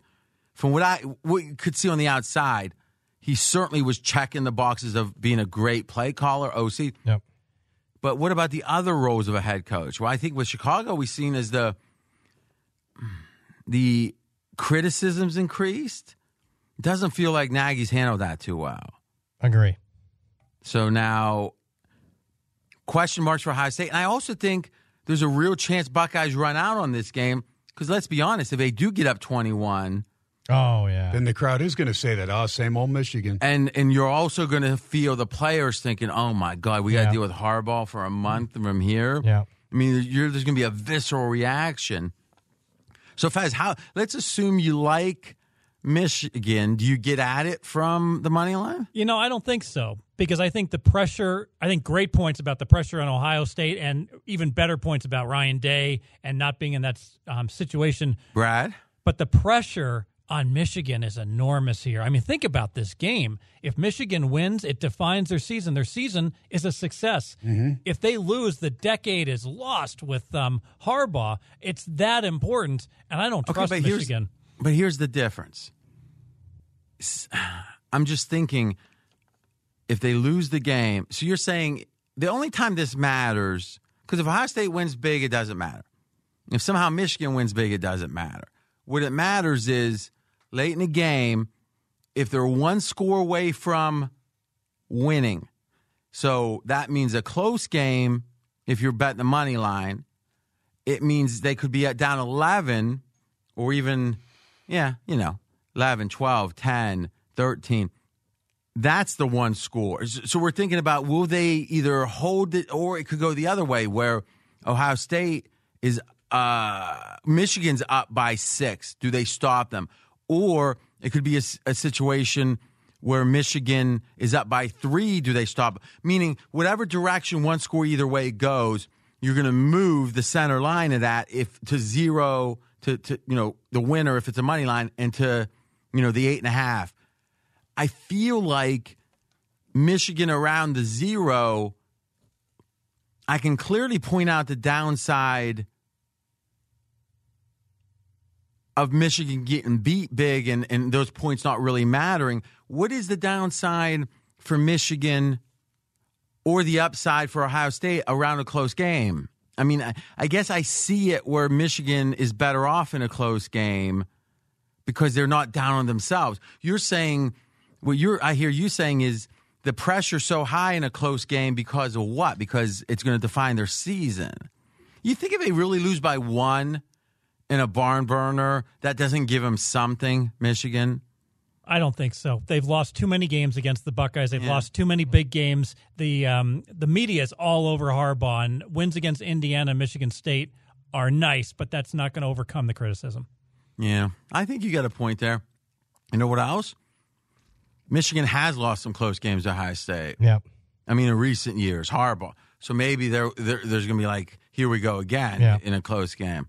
So really, effectively, we spent a good bit of time saying you can't bet Michigan. Really, there's no spot you really want them here, Ken. yeah, I was gonna say Ken. Already got him. Yeah. And the under. Correlate. No, I do like that. What else we got?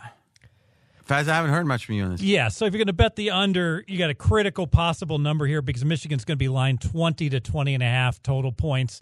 And if you can get an under 20 and a half instead of an under 20, only sounds like a half point, but that's uh that's I think it is a half point. that's worth more than uh, the vigorish. Um, so getting a hook on a 20 on a team total, that is a huge half point. And why not just go for 21?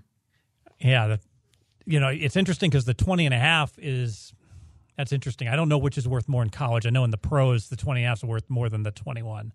But um but the 21 isn't going to materialize based upon the the numbers say it should be about So 20.2. So the team total is what? It's not Oh, up I'm sorry. yet. I'm sorry. The the full game total. 49. All right, so 49. So if we do the math, we're saying effectively Ohio State's supposed to win 29 to 20. You know, correction, it's 50. It's 50. Okay. So we're moving towards potential. So if it gets up Yeah. to what? It would be 21, you think?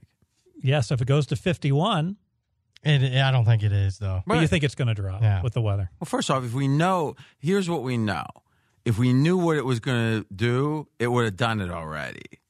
Right? I mean, because the market is accounting for that. Now, I'm not saying that in the NFL you you can't predict because Fez, you got a good history of doing that. All right. Any any other thoughts?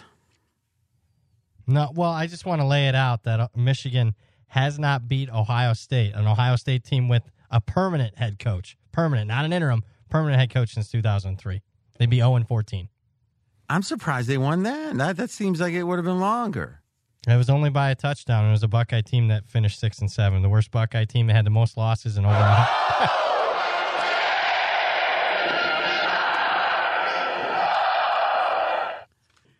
yeah. Next up, Cincinnati at Memphis. Right now, Memphis an 11 point home favorite. Pure power rating for me has Memphis by 8.8. All right, double like, double like Ken on Memphis, Brad on Memphis, Brad. Yep, I, I like the Tigers here, and, it's more of a play against an overrated Cincinnati team. This is remarkable. Cincinnati in their last seven games has been outgained in six, six of their last seven. Yet Cincinnati seven and zero straight up, and, it's just not like they've been outgained by ten yards or whatever. Minus 151 against East Carolina, won the game. Minus 160 against South Florida, won the game. Why South Florida missed four field goals. Minus 100 last week against Temple. Why did Cincy win by two? They blocked the uh, point after attempt and returned it back for two points. That was the two point difference. This we talk about games decided by seven points or less. How about this? Cincinnati's 4 0 this year in games decided by three points or less. This is an overrated team. The worry that I have here is all this overrated might be built into the number here, and the fact Cincinnati doesn't really have great motivation. They they lose this game. They're still in the the American Athletic Conference championship game next week. Memphis win and they're in type of situation. Lose and they're most likely out. The fact that my power rating is only eight point eight, this line is eleven. That's why it's not best bet material, but I still like Memphis here. Okay, but wait a minute. Memphis is laying 11. Yeah. 11. Your power ratings, which is the sum of all knowledge, at least, No, it's at least your knowledge, is, yeah. yeah, about how good a team. What else Yeah. could it measure? Yeah. Is saying that Memphis is only eight point. Let's call it nine to keep it simple. Nine points better. Yeah. Now, if you had the hundredth in there, I would throw that in, but no, no, know. just a tenth. I'm just objecting to that. So you got to think that your factors, other, and it can't be anything about how good Cincinnati Yeah. is or not because that that's should be built into the power rating. is. Meaning that th- there's two the two numbers that tell us if a team's overrated or not. It's one number because it's a subtraction between two, and this is something we got to keep drawing home because I think we're even sloppy with it. What's in the power rating? After that, those factors are done. Now, what else is there? So, what else is there, Brad Powers, with all the college knowledge? But that knowledge is built into your number for the most part. What is it that says, okay, Memphis, you're only supposed to be laying nine? I'm going to think, should I lay nine? Yeah. Should I lay 10? Yeah. Well, why? Should I lay 11? Yeah. But really, you're saying effectively this line should be 13. If you like a team at minus 11, what's the line? It's supposed to be. 13. Uh, especially not, you know, around Yeah. those unkey numbers. So now you got to explain to me how there's four points of external factors outside of the power ratings that make you like Memphis. Because this could be just a laydown game for Cincinnati. And it could be so how something do we that's worth it. How do we quantify? I that? think it, there there's th- there's probably a 30% chance this this factor is worth at least a touchdown. That's interesting. A 30% chance. So if you just do the math, you're saying it's worth a little more than two points. Yeah. That still only gets you halfway there. But let's talk about that a second. When did Cincinnati's stakes in this game, when was it clearly defined that they were low? Meaning, last week when there was a look ahead line for this game, was it thought that Cincinnati might have something I to play didn't see for? a look ahead line for this game. 'Cause that But would be- it- that would be a way to figure out. Yeah, you're right. Because the, the reality is that there this game meant a lot less after Cincinnati won that game last week. Okay, so you're saying if there was a look ahead even from last week, now if it was a really smart look ahead, it would have counted for the Yeah. fact. But I don't think they look that No, they that. don't. So, so Brad, it looks like you found it.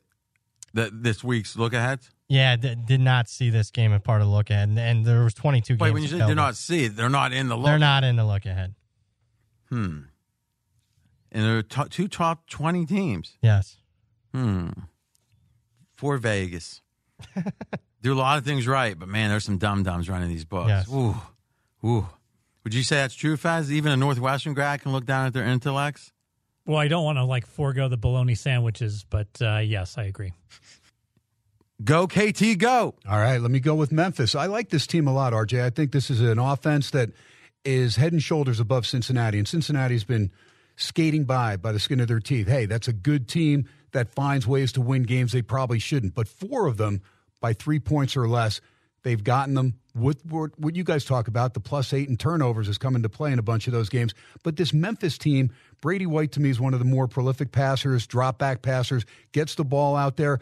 And then when they thought they were in trouble at the beginning of the year, when they lost their starting running back, a young man, Kenneth Gainwell, stepped up. This guy's got 1,300 yards, 12 touchdowns on the ground. He's got another three via the airwaves. He's a great dual threat. Coxie and Gibson, these two guys have combined for 15 touchdowns. They are two of the better receivers as far as a receiver tandem that you'll see in the country. I think Memphis offense, so wide open, is going to eventually break Cincinnati's decent defense down enough that they're going to get separation. The crowd's going to be into it. RJ, this is only Memphis's fourth home game of the year. They have played seven road games. This is huge.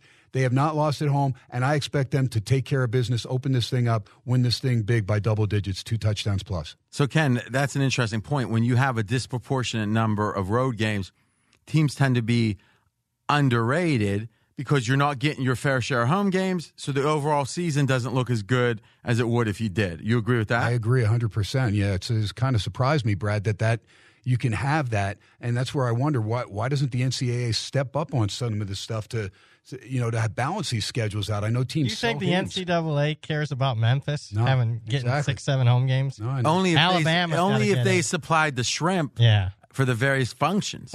yeah.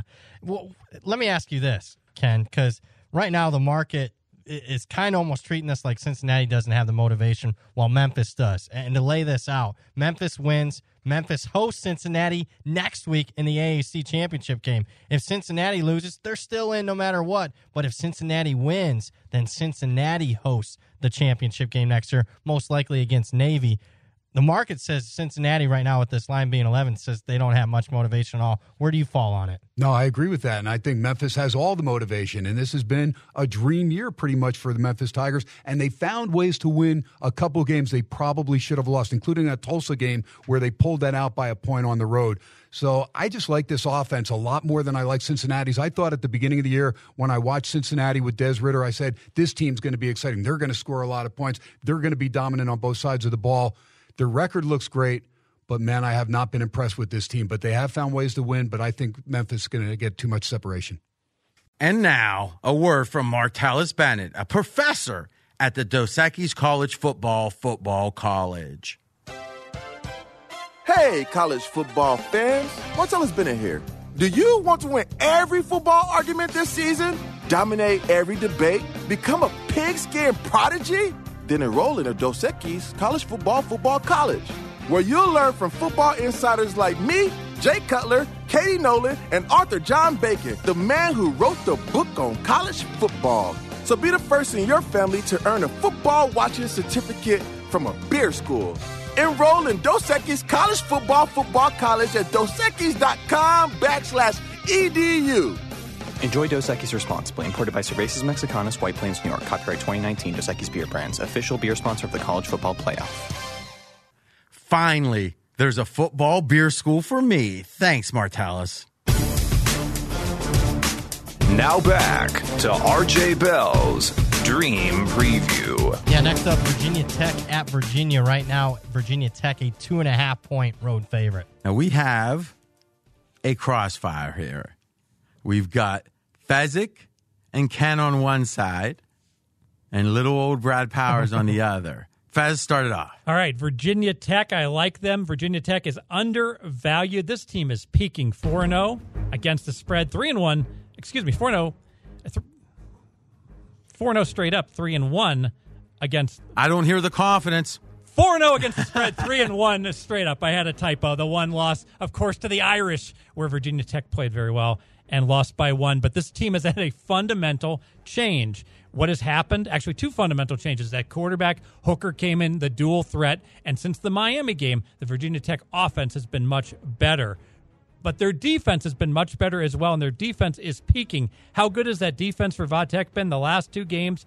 Back to back shutout wins. I know it was against Georgia Tech, but it was also against Pittsburgh. So I've got a team that has more confidence playing better on offense, and their defense is playing the best ball that they played all year long. But early in the year, Virginia Tech struggled. So if you look at their underlying stats for the year, the team doesn't look nearly as good as the current team is with Hooker at quarterback. I am on the other side. And, to me, it's one of my biggest power rankings plays of the week. I have Virginia favored. Virginia by 3.1 here. To me, the market, you're paying a premium now in Virginia Tech because of those back to back blowout, shutout wins the last couple of weeks 45 nothing Georgia Tech, 28 nothing against Pittsburgh. I'll, I'll give you this, Fez, that there is a tangible difference. Your two reasons. One, Hendon Hooker at quarterback has been good. And, and two, the fact that this team, it is tangible. They are playing lights out for the outgoing defensive coordinator, Bud Foster. With all that being said, Virginia's got the best player on the field in their quarterback, Bryce Perkins. Virginia, in my opinion, has the better head coach in Bronco Mendenhall. And this is a Virginia team that has let this game slip through their grasp time and time again. In fact, they've lost 15 straight times to Virginia Tech. A lot of these games going down on the wire. To me, Virginia is the team. Virginia Tech, you're paying too much for a premium. I like. Oh, hold Virginia. on a second. Hold the phone. Go ahead, Fez. So let me get this straight. Your handicap is that your team has lost 15 straight times, so that's why you like them. Now, that was good. A little bit, It's too- not- a little it's too not- much snark at the end, but you were almost there. It's not the word "do." It's people understand that Virginia Tech is down. Oh, Virginia Tech beats Virginia uh, every year, and they're only laying two, two and a half. I got to First bet Virginia That's Tech. That's crazy talk. Who in the F knows how many times Virginia and Virginia Tech? I don't even know these schools exist if it wasn't That's for true. Ralph Eh. Sampson. Fair enough. So, Well, I think the people betting early in the week know. Okay. you're betting college football, you know So- that Virginia Tech beats Virginia every year. okay. So what you're saying is the line open pick I, I'm just going to be perfect. I got a shitty handicap here. I'm just playing my numbers. Okay, but that's Yeah. but that's the thing. Yeah. And this is where breaking down again. Yep. uh, what a power rating is, listen, situational factors. I think it's a toss up. You can make the case one way, you can make the case the other, but the number's wrong. Why? And then you got to explain your power rating. I've been high on Virginia all year. I don't get the angst in the marketplace for Virginia. This their season win total was seven. I gave out a video on pregame in this studio over the season win total in Virginia. They've already cashed it. They've won eight games. They've exceeded expectation in, in almost every single measure. And yet this Well, but that's talking about in the past how they were relative to expectations. Yes. Do you feel like that even though they've exceeded expectations up to now, the market's still cheap? And I think it's must, still- because your power ratings say so. But if you get inside the number, I mean, the power ratings are not magic, right? If anyone Yeah. understands how they're created, it's the creator. Yes. So why do you think that you're? And I don't like saying you're higher on Virginia because that implies you're wrong, and somehow the market's right. But we'll figure out good terminology for that. What is it that has you power rating Virginia higher? it's their quarterback Bryce Perkins. I, you know, coming in the season, I thought he was one of the most underrated players in the country, and I've seen nothing in the first eleven games that doesn't say this guy isn't a top ten, top twelve quarterback. and the the numbers you, you and remember Vegas as a collective the marketplace does not put out power ratings. So when we say the market is lower on a team than you, that's something that is imputed from the line. So would Yep. you say you know what out- we've been talking about different ways to use your power ratings.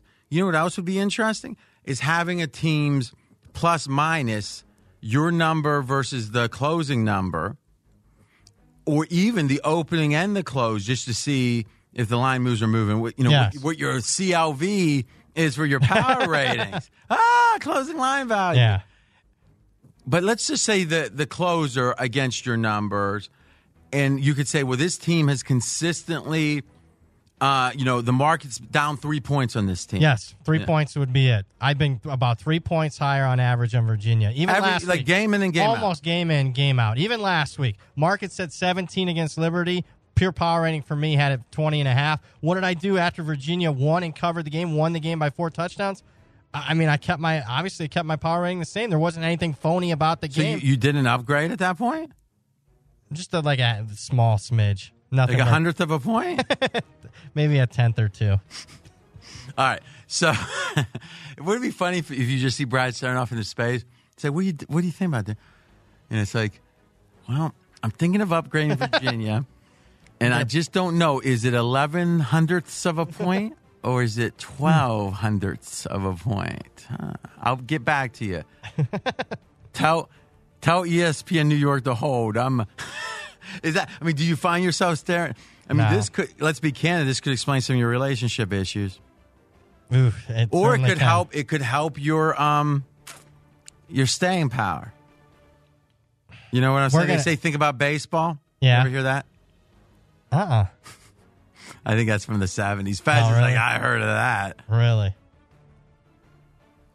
it was a tip for you know men as they entered adulthood with uh with let's say intimacy Oh. think about baseball Don't spill the milk. holy crap i've never heard that before Don't spill the milk. Fez, please don't ever say that. Oh, Wow. Oh, I okay, just- now I, I'm I finally just, re- just I just it. retched. That's horrible. Oh my god! Don't ever say that again. You're in your next contract. There's gonna be a ten thousand dollar fine. Wow. You know what's you know what's funny? He said that so knowingly. You know how it's like if imagine if someone was sitting here that had an amputated arm. I mean, just chopped off, and you never ever asked them, right? Because how could you if they don't bring it up? Yeah. How'd you lose the wing, buddy? No, you're not going to say that, right? But imagine. How'd you lose the wing, buddy? My goodness. Yeah, I mean that's a way you could say it. Yeah. You had a way with words. I could see you say no, no, no, no, Yeah, right. no, no, no. I only not someone I didn't know. You know, I you know I showed them a facile respect. It might not be necessarily sincere. No, but follow me here because this is going to hit home. He's got the clipped wing. You ha- hasn't said a word. It's like three months. You've seen him weekly. Let's say he's part of the. He's a janitor with the one arm. So that's even worse, right? He's working at half pace at best. He rides a bus to school every No, no, no, no, no, no. Everyone with one arm Yeah. isn't destitute. Yeah. And by the way, every janitor isn't destitute. There's some that are writing novels. I'm serious. Like, think about through history, like Kafka.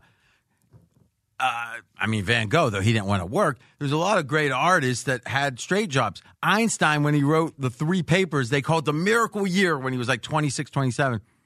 He had three papers that changed physics, like literally fundamentally. And he was still a clerk at the time, a patent clerk, if I recall. So you might look at that patent clerk with the mm-hmm. funny hair and make fun of him, Brad. I wouldn't. I'd say I could be the next Einstein, except, you know, it was Einstein. Because I used the theory of rel- relativity to go, no, no. the janitor's walking, got the clipped arm, and somehow, some way, someone says, "You know something? I thought about cutting grass on the second floor with a lawnmower because there's some grass out on my balcony or something. This is stupid from here, but something. Imagine that. In fact, instead of me trying to come up with something on the fly, just imagine some scenario that you could imagine someone losing their arm. Oh, don't get it finally, Fez? Fez, you know you shouldn't laugh silently. Very funny. I mean, it's, if it's so funny, you're holding your stomach. Uh-huh. Maybe let the crowd. I was like, no idea what the lawnmower thing was. Now you do, right? Okay. And but imagine it's about jumping trains, and someone. I tell you, my son's been jumping trains, and you know, it's like I I know it's fun, but I I just am worried. And in the same tone, Fez said, "Don't spill the milk." Is that dude turns with the one arm and says, "Oh no, don't allow your do not jump those trains." There's some line there that would have really explained. I didn't hit the home run there. Fez's knowing way of saying, "Don't spill the milk." Some truth, Fez. Yes. Oh, Wow. oh, Jeez. too much information.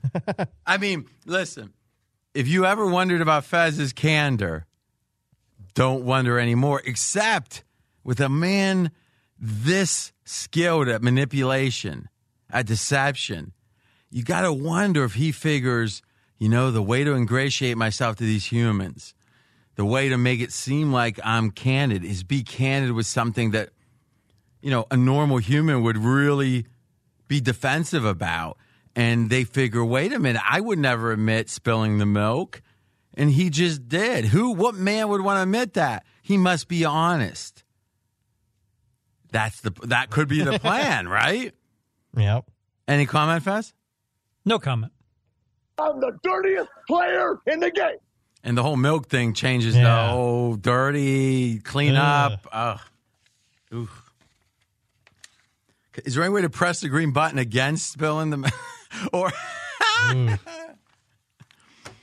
Mackenzie, do me a favor. We're now recording, as you know, four separate tracks, correct? Yeah, yeah. We're going to be able because the whole spill of the milk was. Remember when I, we were thinking about paying for the four separate tracks? I'm like, you know what I envision? Fezzik saying something classic, and everyone's laughing, and he, just slips it in and spill the milk. Yeah, and at some point he says something, but we can't use it because it's obscured by all the no la- We have to isolate that. Exactly. You got that written? Yeah, yeah, I got it. All right. Explain it to sleep, A to Z. All right, we'll do.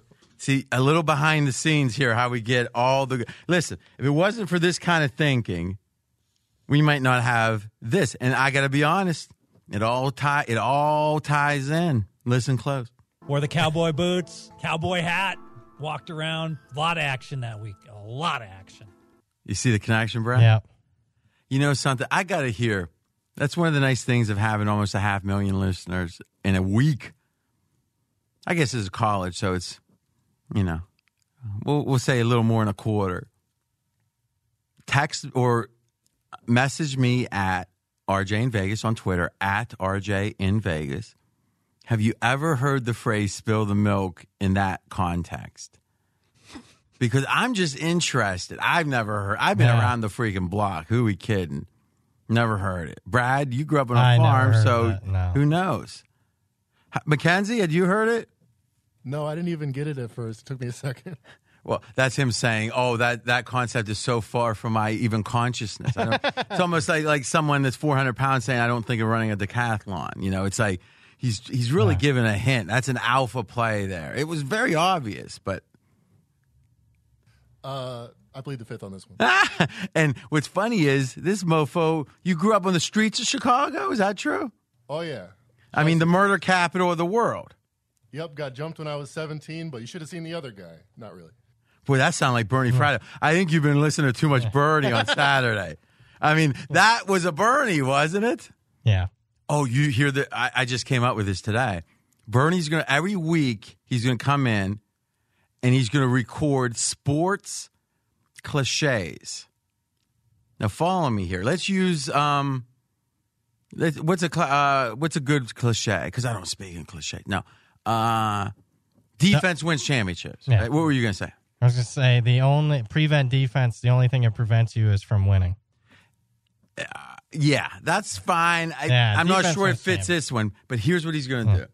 He's going to have a list of 10 a week. I don't even, I'm not even going to tell him which ones I'm going to use or not. And in fact, I don't even know. I just got to hear his intonation. And he's going to say, like, let's use defense wins championships. Hello, everybody. This is and this is his voice now. He's got the classic radio announcer's voice, but more that it's like a guy who grew up wanting to be an announcer, never did, and then when he got a chance, thought back to how, as a kid, the announcer sounded. And this is a common thing now. People, when they write marketing emails that aren't typical marketers and they're starting their own business, they think, how do I, how does a marketer sound? And what ends up happening is they become the worst version of a marketer because it's the cliche of like the salesman that walks up and shakes hands and looking in the eye. It's like there's something about that that's, if you do that so on the nose, it feels even less genuine, right? So announcers are the same way. Good announcers typically have good voices, but they don't sound like Ted Baxter. I don't, you know, I don't even, ha- I can't even do it. That's not a good thing either if you're a professional broadcaster. So here's my invitation, but here's what we're going to do. Hello, everyone. I'm Bernie Fratto from Straight Out of Vegas Weekend Edition. And there'll be a, a pause, but not too much of a pause. And this one might be too short, actually, but it'll be some very. Oh, you had the one about. Okay. Um, back to Bernie. The only thing that prevent defenses prevent is winning. Like very almost William Shatner esque Lucy in the Sky with Diamonds, dramatic reading. If you're not familiar, check it out. Where it's like Shatner trying to get out of the Star Trek and it's the early 70s. Have you heard this before? No. Yeah, it it is. Um, you know, actually, why don't we just slip it in real quick here, a, a minute or ten seconds of it, because it's too good to pass up. Unlike consoles, Stadia doesn't take up any space.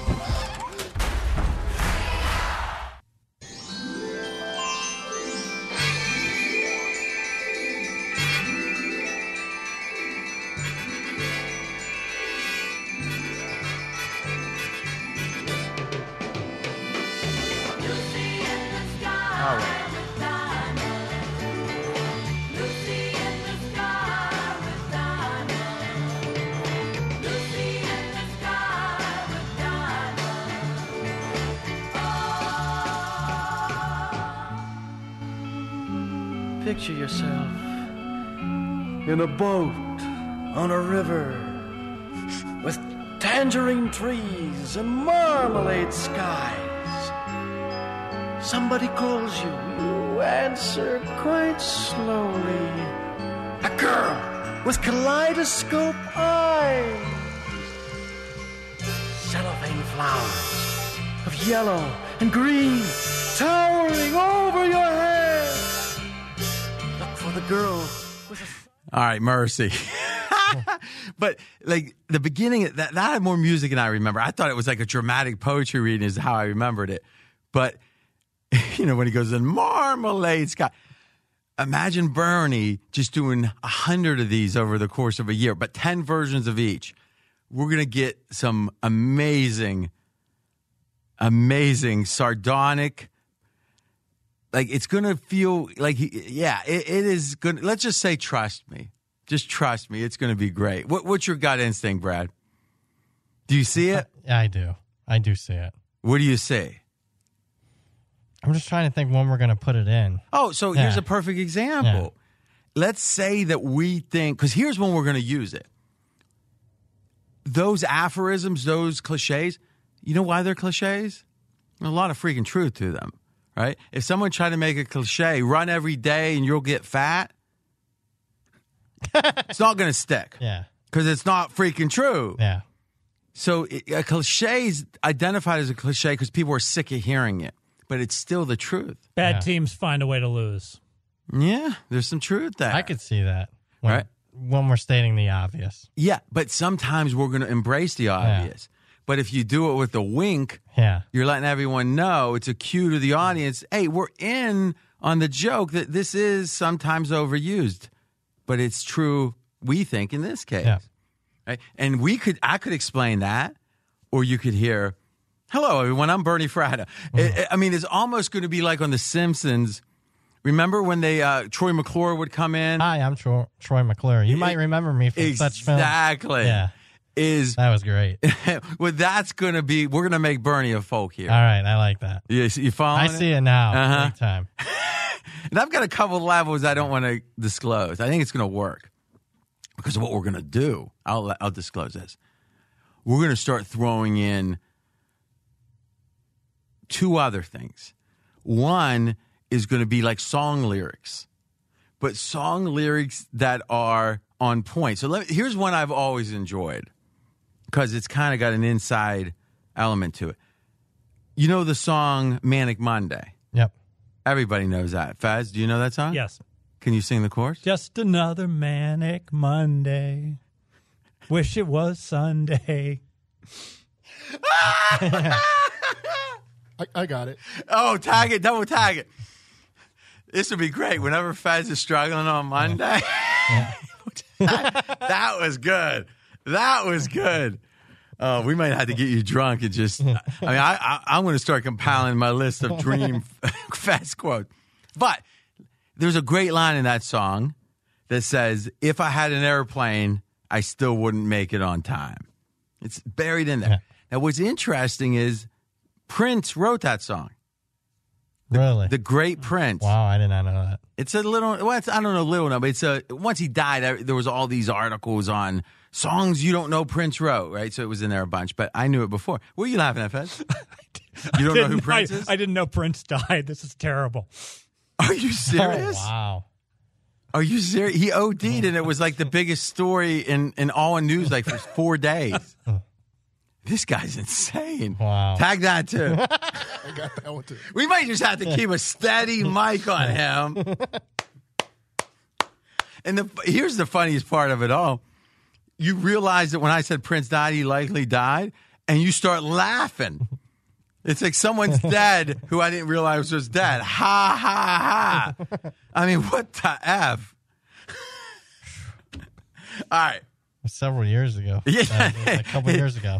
I you know I remember when it was because it was it would have been early June, if not you know June or early June or maybe because here's the thing I still remember it was June like 22nd, so it would have been June. The next week I think the Palms actually had a revival impromptu of Purple Rain, big theater, all the super Yeah. sound, freaking place was it was standing room only, like the line to get in this thing. Purple Rain's a great movie. It's campy, but it's un, you got to see. If you're a movie fan, you got to see it in the theater. But it's, it was almost like a pilgrimage to appreciate Prince. Yeah. You know, movies they don't do enough of that. Let me just say, none of them. You know, none of the theaters do. But it was great.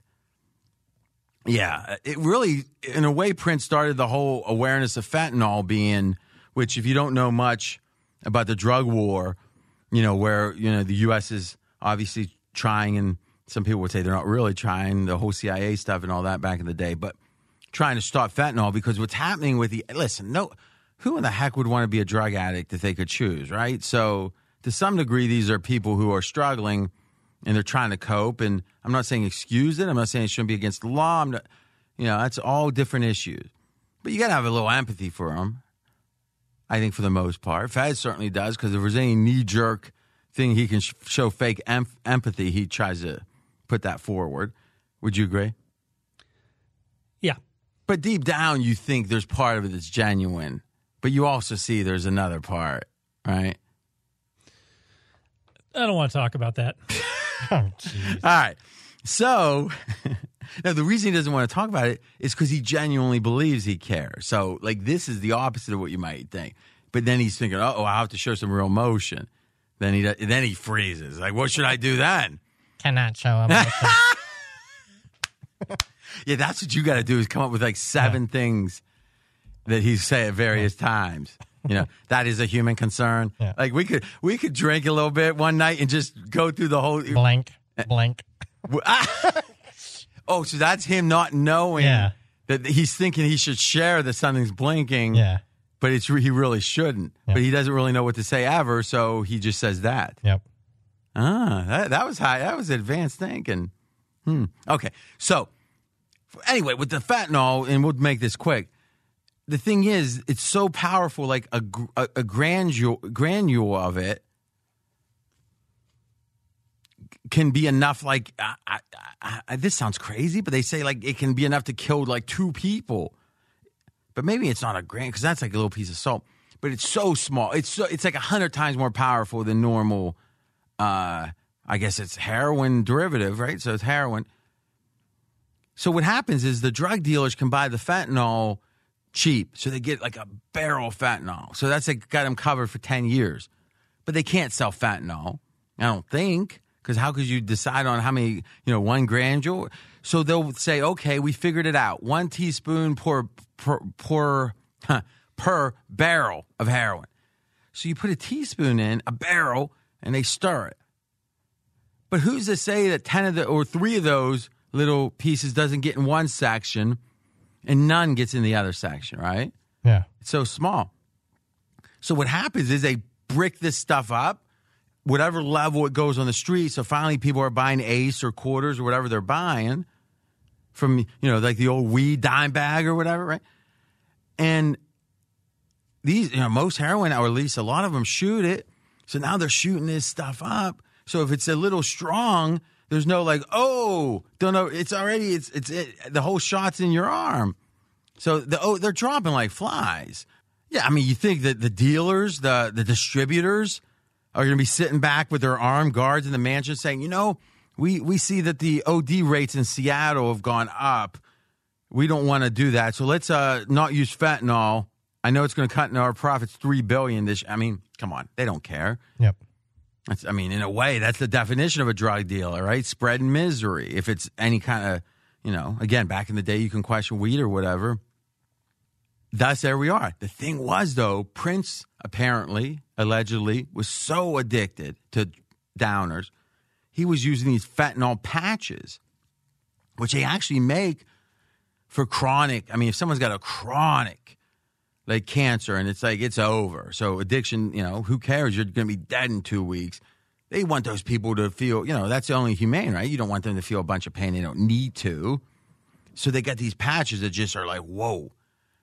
This was his every day for a while, it seems, at least allegedly. Again, he was popping patches on, and he had done so much, his tolerance was so up, it, it was no big deal. It was like this was the normal buzz he wanted. So maybe in the end, Prince and the fentanyl might end up saving many, many lives because fentanyl has become a bit a much bigger issue since then, which I had never heard of it till then because of my innocent ways. All right, so Bernie, we got that part. But think about it. How cool it would be. We'll end the Bernie thing now. By the way, weekend edition straight out of. Wait, this is Bernie Fratto. Don't forget, you have. You're not a completist of Straight Out of Vegas if you don't listen to the weekend edition, hosted by me. My name's Bernie. 11 o'clock Pacific to midnight on Fox Sports Radio across the country. I don't want to make a big deal about this, but the weekday show only has 200 stations. We've got 330. Better clearance on the weekend. Bernie Fratto out. Yeah, you see what I'm saying? He's gonna. but imagine, like, what's another song that's got wisdom in it? I mean, that just strikes you. I'll have to think for next week, but I'm interested. Maybe it's another Twitter type at RJ in Vegas. what kind of songs would you want to? Because like an example could be, um, you know, obviously like the rock and roll songs of the '60s. Some of them like the protest songs. You know, like "Fortunate Son," right? Great John Fogerty, or you know, C- CCR song. Fez, you're not familiar with that, are you? Can't recall it. We just played. Oh, it might have been one of your days that you weren't here. we just played it on Straight Out of Vegas. See, I told you, if he decides to get rough with you, you're going to be in trouble. You're like the girl that thinks that she's tough, and like because a girl never fought before, so they're all like there's certain teenage girls that are always like acting like they want to get in a fight, but then occasionally they actually find a girl who wants to fight. oh man, that's the Yeah. one fight that girl's ever in. Because there's girls that want to fight. Like there's a certain type. They're usually bigger boned. I would say. Yep. All right. But I think some of those protest songs for sure. Like like the song Ohio by Neil Young. Like if I sift through those songs, there's gonna be some wisdom that in a weird way, if we said it, it would be stupid. But if Bernie says it, but with a wink, but in that announcer's voice, Yeah, it'll be. it's gonna work. Yep. And then finally, and I'll say this in 10 seconds, the third piece is going to be to start slipping in some wisdom that truly is wise. But if you try to hit someone with profundity and you kind of go, "Ah, here comes some profundity, it doesn't work. People shut down. But if they if if the response of or if initially hearing, hello, I'm Bernie Fratto, just makes you chuckle, which it will soon enough. Fez, you're already chuckling, aren't you? Well, I've had the pleasure of being with Bernie every Saturday night all fall. And this fits, doesn't it? It certainly does. yeah. So you're going to start chuckling when you hear his voice. Yeah. You won't even know what's coming. It's going to be the same beginning, but done differently, meaning we're not going to tape that once because there'll be little inflection differences. Then the hardcore fans are going to be like, want to see if they can tell what's coming. Yeah. But we're going to keep, produ- uh, we'll have an inventory like 200 of these in like two years. And the beauty is we might only use one once a year, like a certain one. Yeah. So it'll be like Easter eggs when you get to hear these, right? And then, like the one I love that I thought of that he could do is the great one when I was thinking about today. I was working on, I was trying to get ready for Fez. I was thinking there'd be a big Tom Brady debate. And I started thinking, because Fez, you're a believer he's really dropping off. Yes. I looked, started looking at the numbers, and what I saw was first four games. Fez is the one that brought this up: 7-0 touchdowns, no interceptions. Then the next four games, it was seven five. Then though, the next three games, or check that, the next four games, to, so to end the you know up to now, it's four one. So he's had one interception in four games, but somehow the talk is about his interceptions. Now, you can go back and say, well, the last eight games, but again, we're back to arbitrary endpoints. So I did a tweet on this, and then I looked at it and I said, oh, God, look at this yards per play. And literally, what I've uncovered, and I haven't talked about this yet, and I haven't heard anyone else say it, is if you take the first six games and you have an average yards per play, meaning across all the games. And actually, it's only 7 6, and it actually looked good, but he had a horrible yards per play against the Bills. It was like 3 2 mm-hmm. or something. So it was 7 6, slightly above average.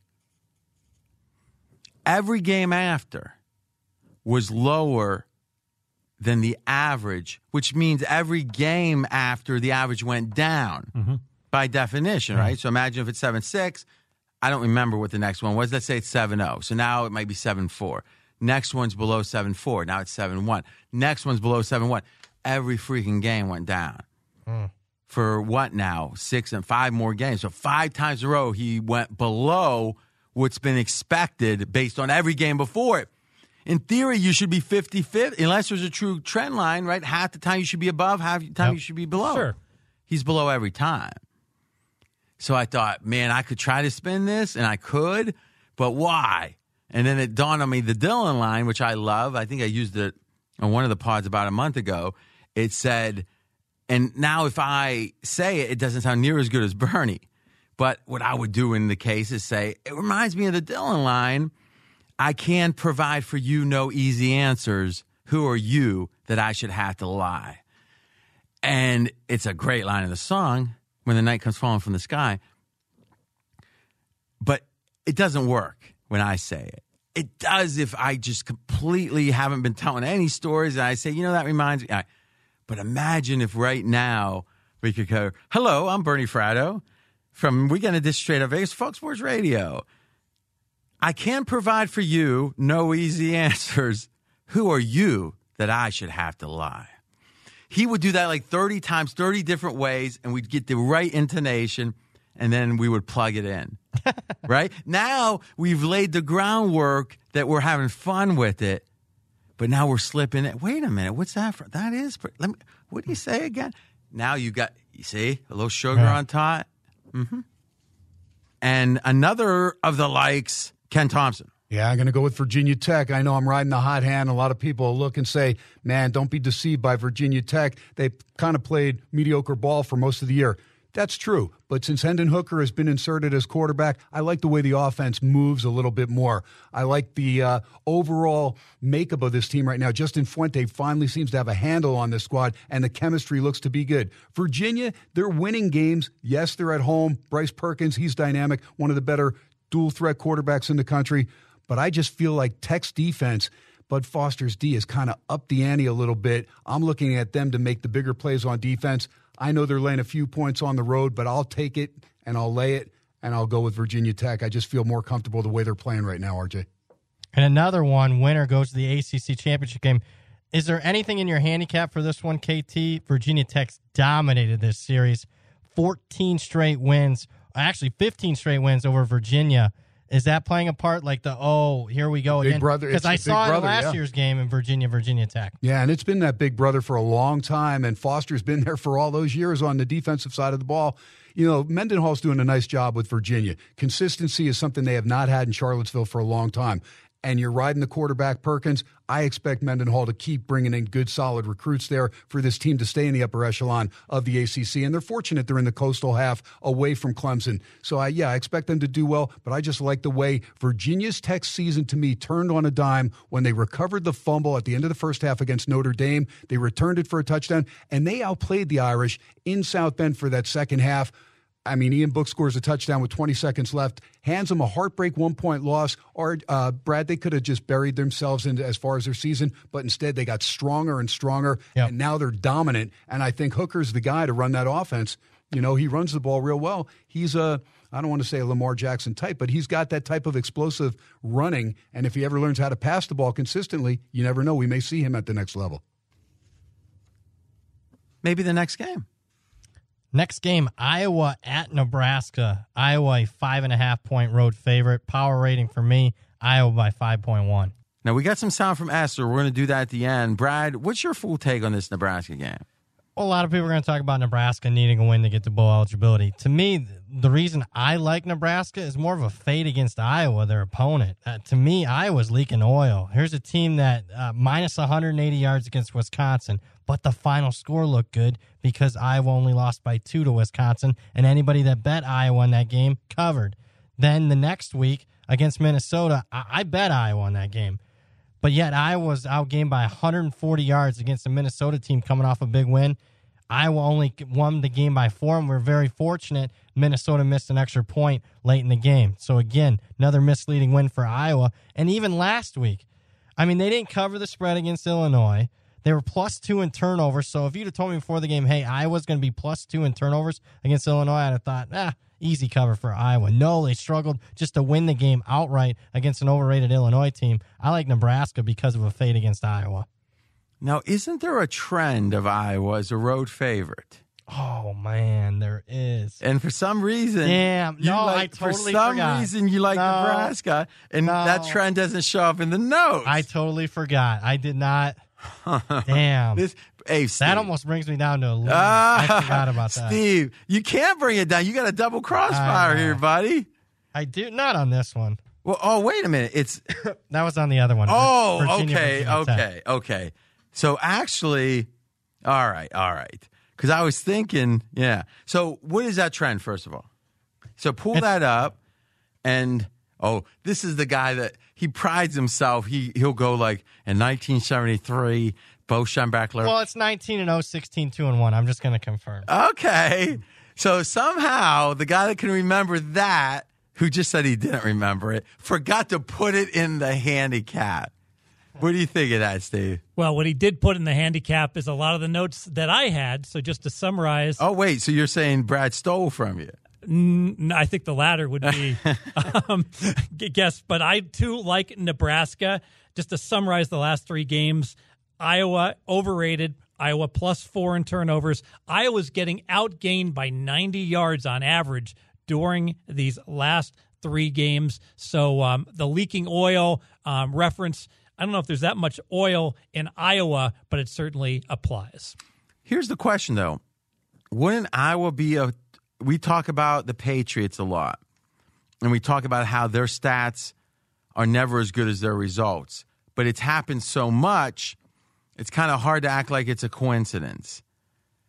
Is I of all the college football teams, isn't Iowa in that small group that that happens? I, just I'm going by recollection here, which means I'm as a novice, well not a novice, as a amateur at college football handicapping.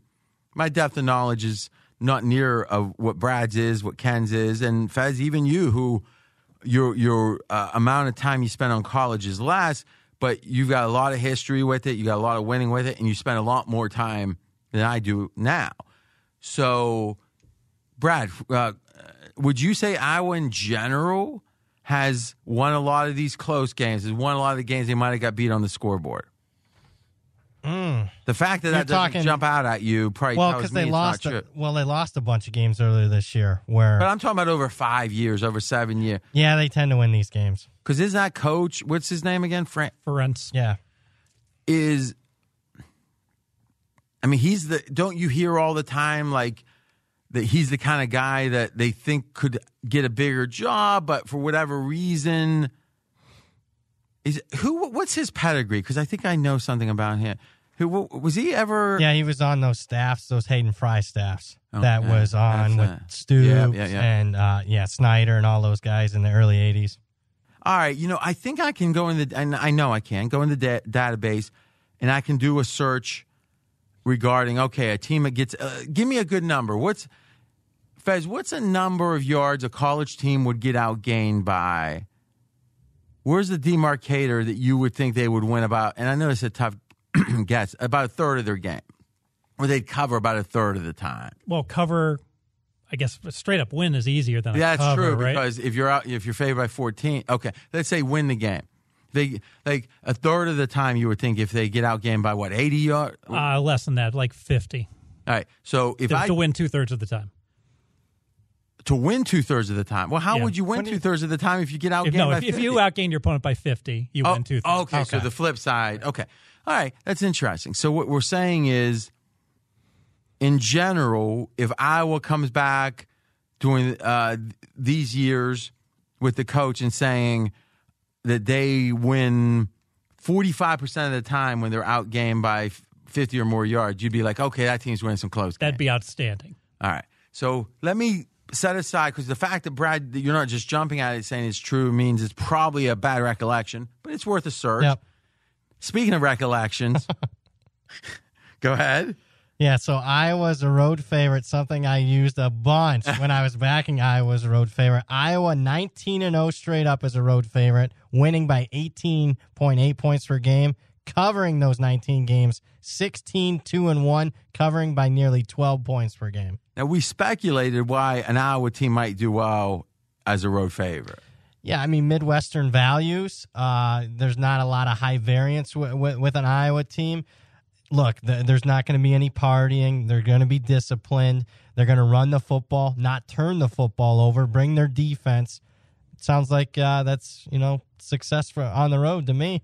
Here's a theory uh, for you to disregard completely. Uh, Or not. Yeah. Now, honesty time. Because you're the type of dude that won't say things, but you won't, you're not a liar. I don't think. Is Did you really forget? I honestly, I did. Guys, do you see Yeah, I did. how the subconscious, we're all just humans, man. And if you, you know, if it's uh, selection or what's the right phrase? It wouldn't be cognitive dissonance, but, or Lombardi talks about this, uh, a confirming, there's a, a phrase I wasn't always familiar with. He uses a lot, confirmation bias.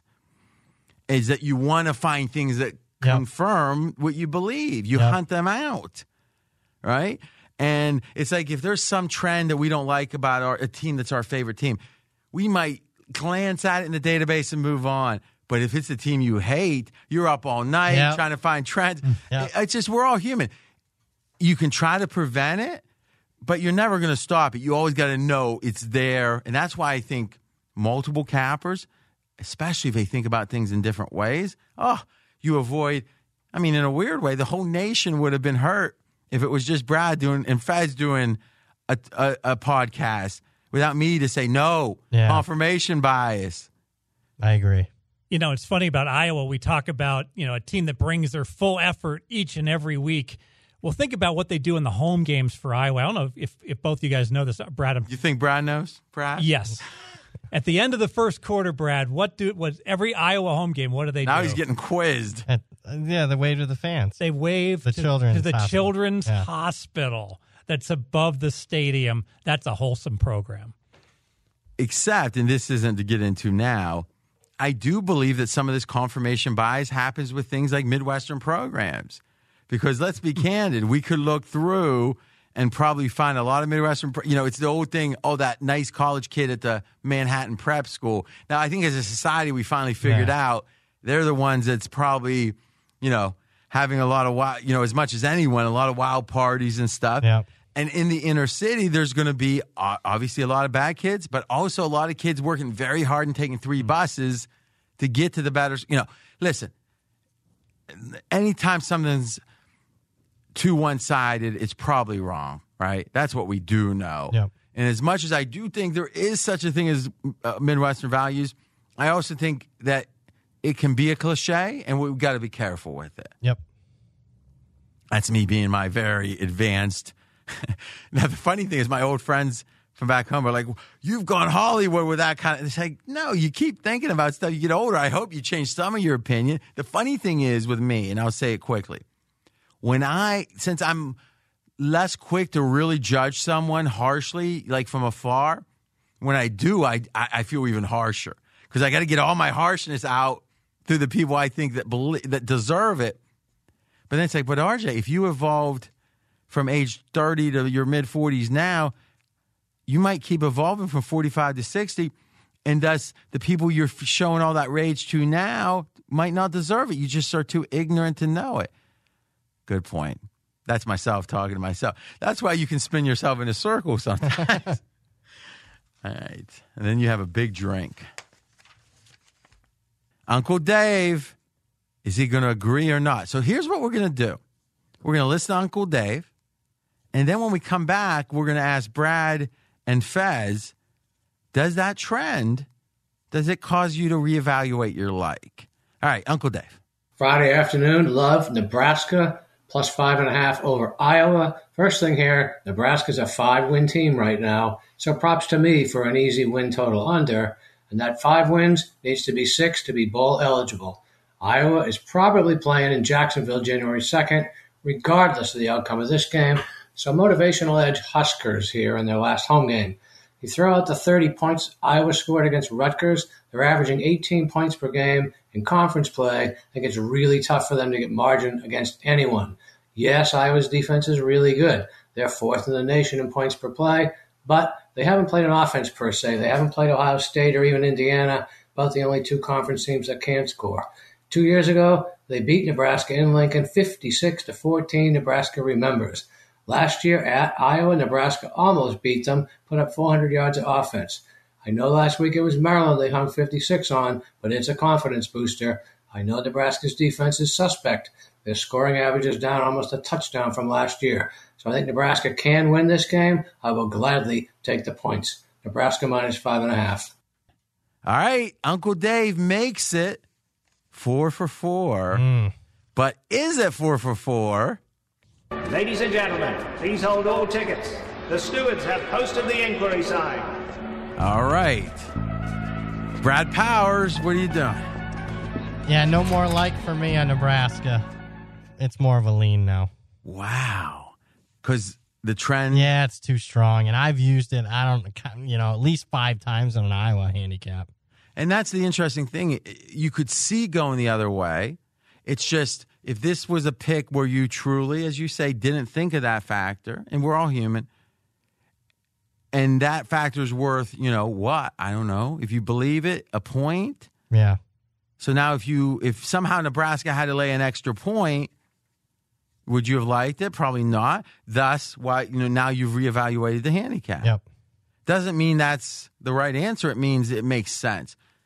Fez. Yeah, I still like Nebraska. There it is. Yeah. so I do you mean- look at that trend and say it's meaningless?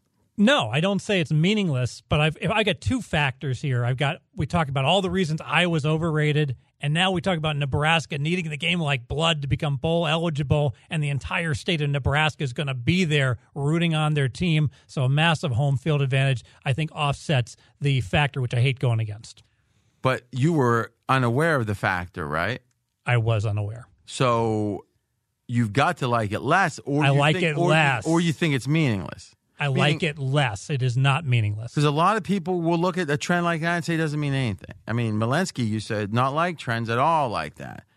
Now he would then pop up, not to speak oh the those that passed, but then he'd pop up with a trend I thought was much less interesting or persuasive, and he'd love that trend. Mm. Hey, this is collaborative to some degree, but it's also something ultimately there's got to be one decision maker or there's got to be some voting system, but it's got to be clear who make, you know, how decisions are made and ultimately it's got to be made. Fez says, yes, it matters, but not enough to get me off a like.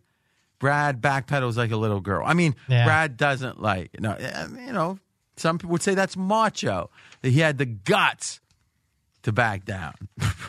Ken Thomson. Yeah, you know, this is the only state, the only university in the country that could be five and six, but yet the whole state will stop on Saturday to watch this team try to become bowl eligible.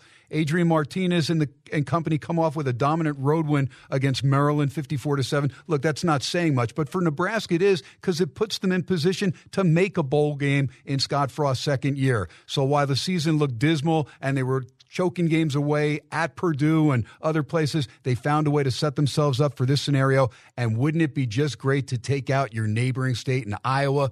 Get Nathan Stanley and those guys to become bowl eligible, have some momentum going in there. I'll take the plus five and a half. I just think this team and this whole state of Nebraska is going to stop to watch the parting of the Red Sea in Iowa. What do they have to play for? Not much. They're not going anywhere outside of a bowl game. And where do they go? Usually around the same type bowl game where they're eight and four, nine and three at best, seven and five, somewhere in that range. That's Kirk Ferentz to the T. Iowa's okay with that. At the end of the day, Nebraska's got major motivation edge here. I like Adrian Martinez. I like Nebraska to win this game outright. So, Brad, what's your pure power rating say on this game? Iowa by 5.1.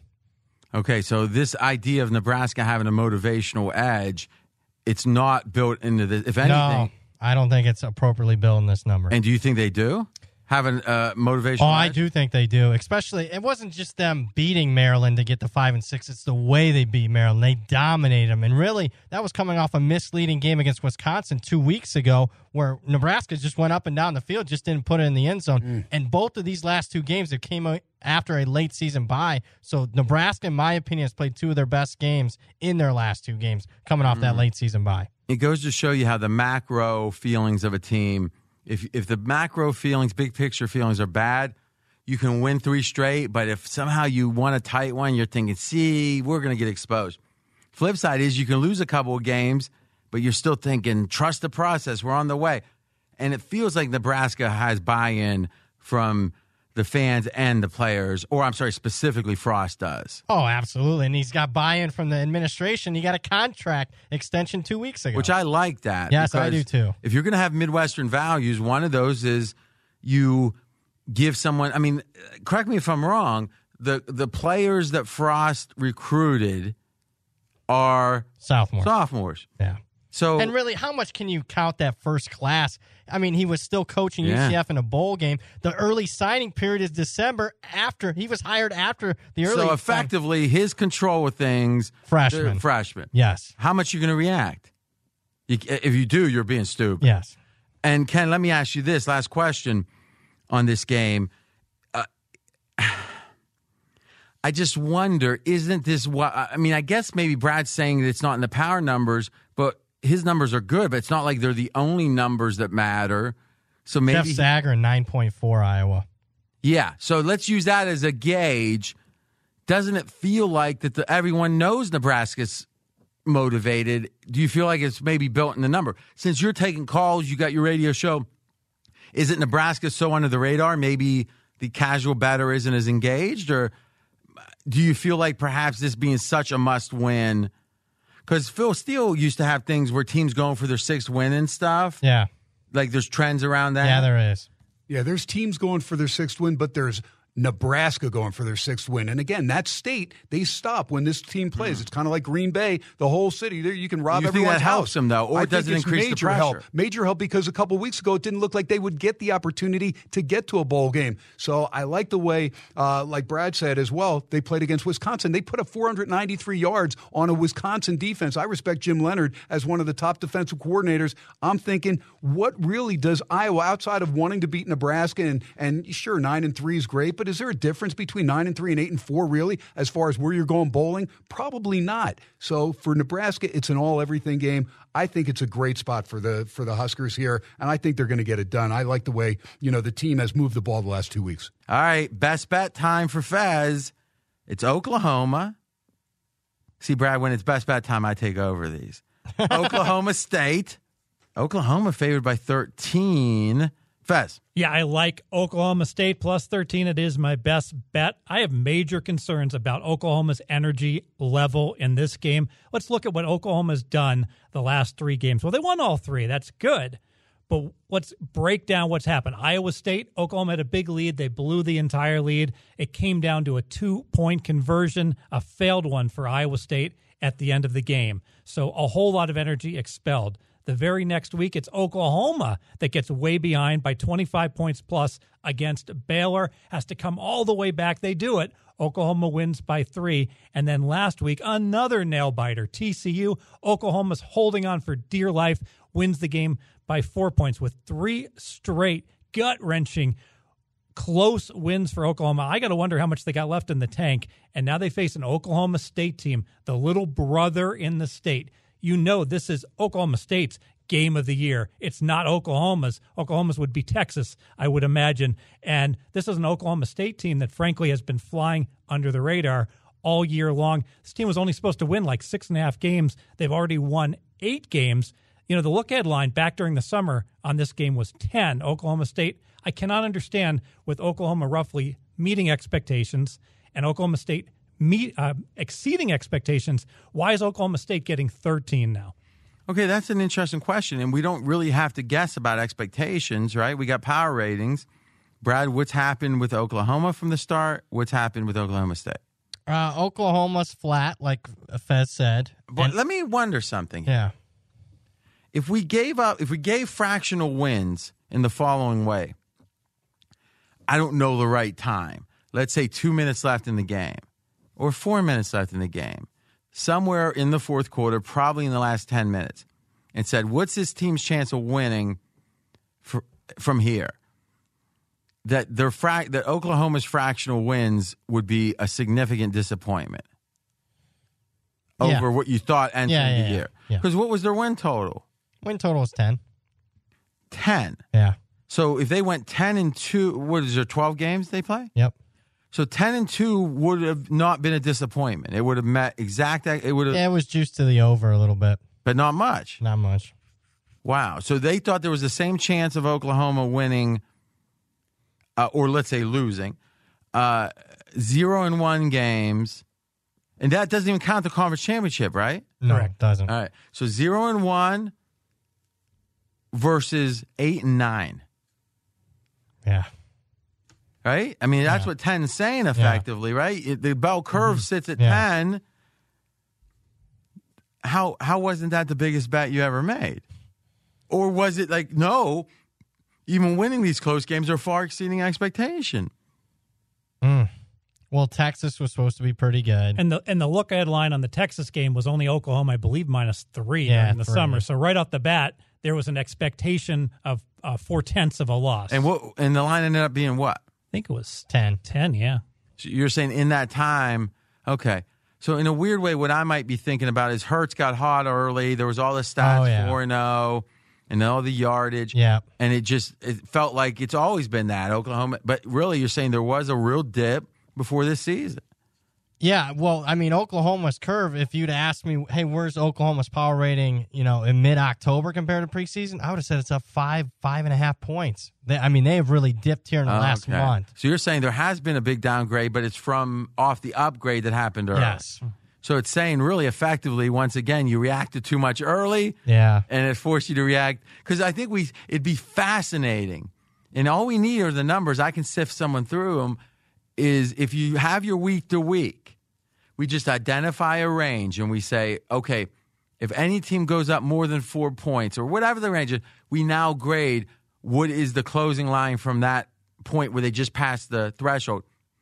And when I say closing line, I really mean closing uh, power rating what percentage do you think keep go like keep going in the direction that they're going, and what percentage double back? Fez, you probably have a feel for that. I think double back like like two thirds of the time, maybe even so, that what- high. so don't you naturally then start being suspicious when you keep moving a team up? Yeah, and then you don't move Baltimore up fast enough. And that's the exception, right? Hey, it's interesting.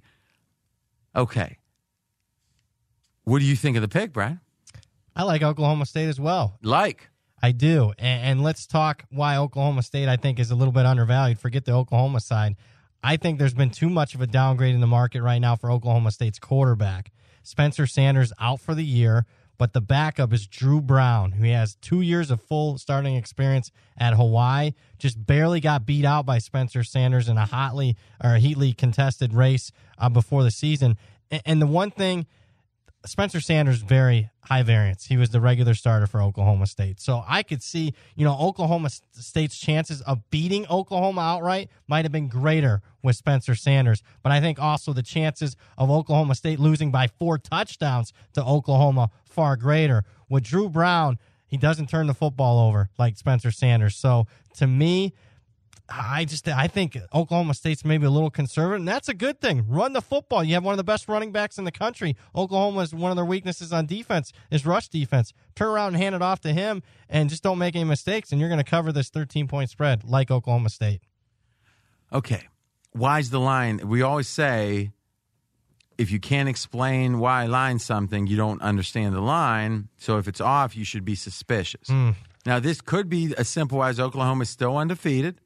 No, they got one loss. Oh, I'm sorry. They they are still an elite team. Yeah. They've to some degree exceeded expectations. I mean, is this just public stupidity? And I think duct tape shoe guy, Mm-hmm. you could say this about Oklahoma's last two games. Well, you know, Oklahoma only on the scoreboard only beat Baylor by three and TCU by four. But if you dive into the box score, they outgained Baylor by 218 yards and TCU by 307 yards. And last week, if you look at the key turnover of the game, a 98 yard pick six for TCU, 14 point swing. If that play doesn't happen, Oklahoma might even cover the spread. Why would you be downgrading Oklahoma significantly off of last week? I mean, it's like haystack was being channeled. Yeah. So is that wrong? And is that were you, in, to some degree, kind of making fun of Fezzik? No, I'm not making fun of. Because that sounds like Yeah. something he would say. They would isn't say it? something, yeah. Well, I think it goes. He into- doesn't look at the college box score, so it makes it easier he, for him not to get conf- you know like get Yeah. all distracted. But doesn't that, didn't that sound convincing? It did, but in the Baylor game, you got to Ah. remember Baylor was up so much that Baylor got too conservative, and that's why Oklahoma was able to pile up all those yards when they were down twenty plus points. But every team that loses that's been behind that that was up big got too conservative supposedly. And by the way, every team that lets the other team come back because they are bold, they weren't conservative enough, right? I mean, you hear both these days. So, Brad, I, I'm still haven't heard why. It, uh, is that what you? Is it more about? I think it's some of that, and I think you know what I saw from the market last week is the market downgraded Oklahoma State without their starting quarterback about two and a half, three points. That to me was about a Now point. that now that is one that really makes me want to bet this game. When because that's a depth of knowledge that the market isn't necessarily going to have. Some of the bettors will. Is you're just mispricing. You saying to the market how good this quarterback is. It's not that big of a drop off. yeah, I think it's like a point, not So- three points. So is this this wasn't your best bet? It was this wasn't. considered as your bet? I mean, It was. This feels like, you know, you guys always give me credit that I can sniff out the handicaps that are maybe inconsistent. I don't see. First off, I naturally like taking points. Yep. I also naturally like going against an Oklahoma. Because they're a premium and they've won a lot of close games. Yep. They could have easily have three losses, right? Oh yeah, yeah, And how what would this line be?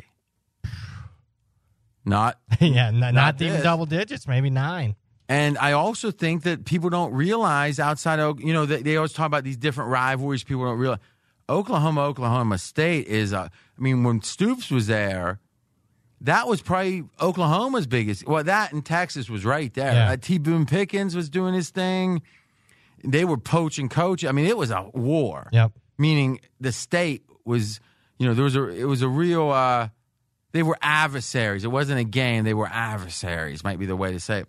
I'm not sure that's still lingering on the side of Lincoln Riley, but you know it is for Oklahoma State. It is for Mike Gundy, who played at Oklahoma State, who's been so close. He's a man, though. yeah, he's now fifty. I think. I mean, it's a Yeah. big game for Oklahoma, but it's Oklahoma State's biggest. Game. Yeah, but what I'm saying is, I'm trying to understand why this line, or why I'm making the case. I think it makes sense. This line's off because I don't think most people in New York or Philly really mm. know that, right? Unless you're a hardcore fan of college football.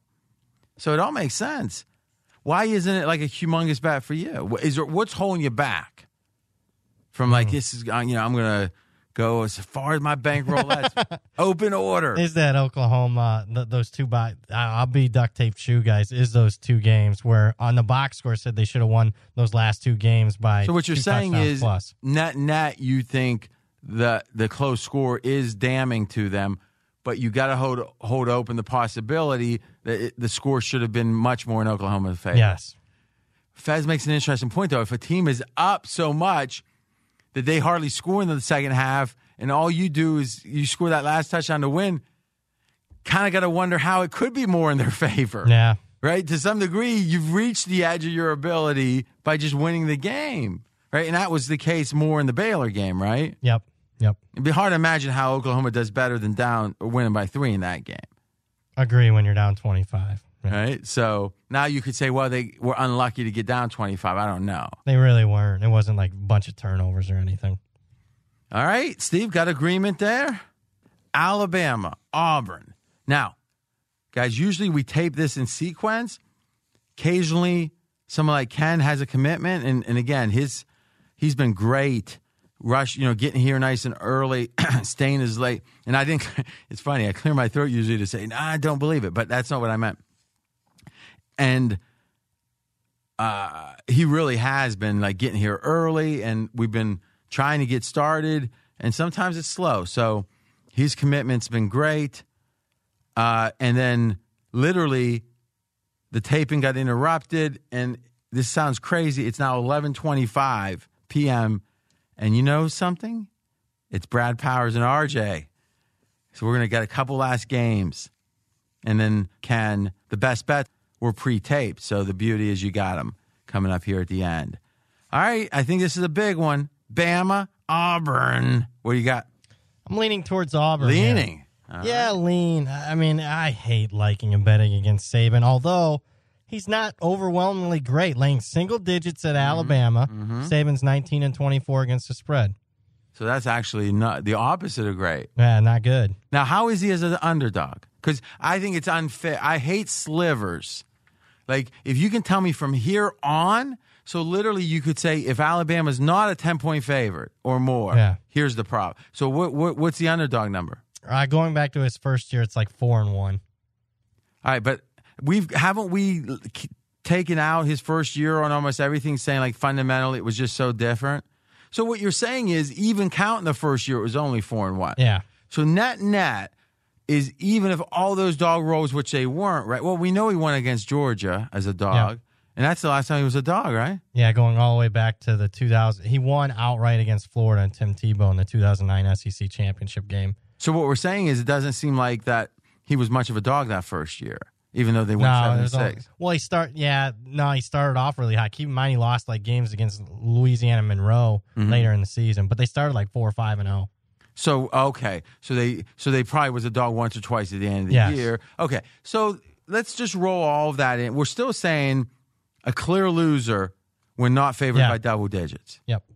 Right, so th- I wouldn't feel bad going against Saban in that spot. History says it's not his spot. Yeah, and I got a big power ratings disparity here, RJ. I got Auburn by one, and and, and maybe that seems asinine, but if I asked you, because I asked Fez the same question uh, before one of the radio shows this week, how much do you think Alabama's been downgraded this season?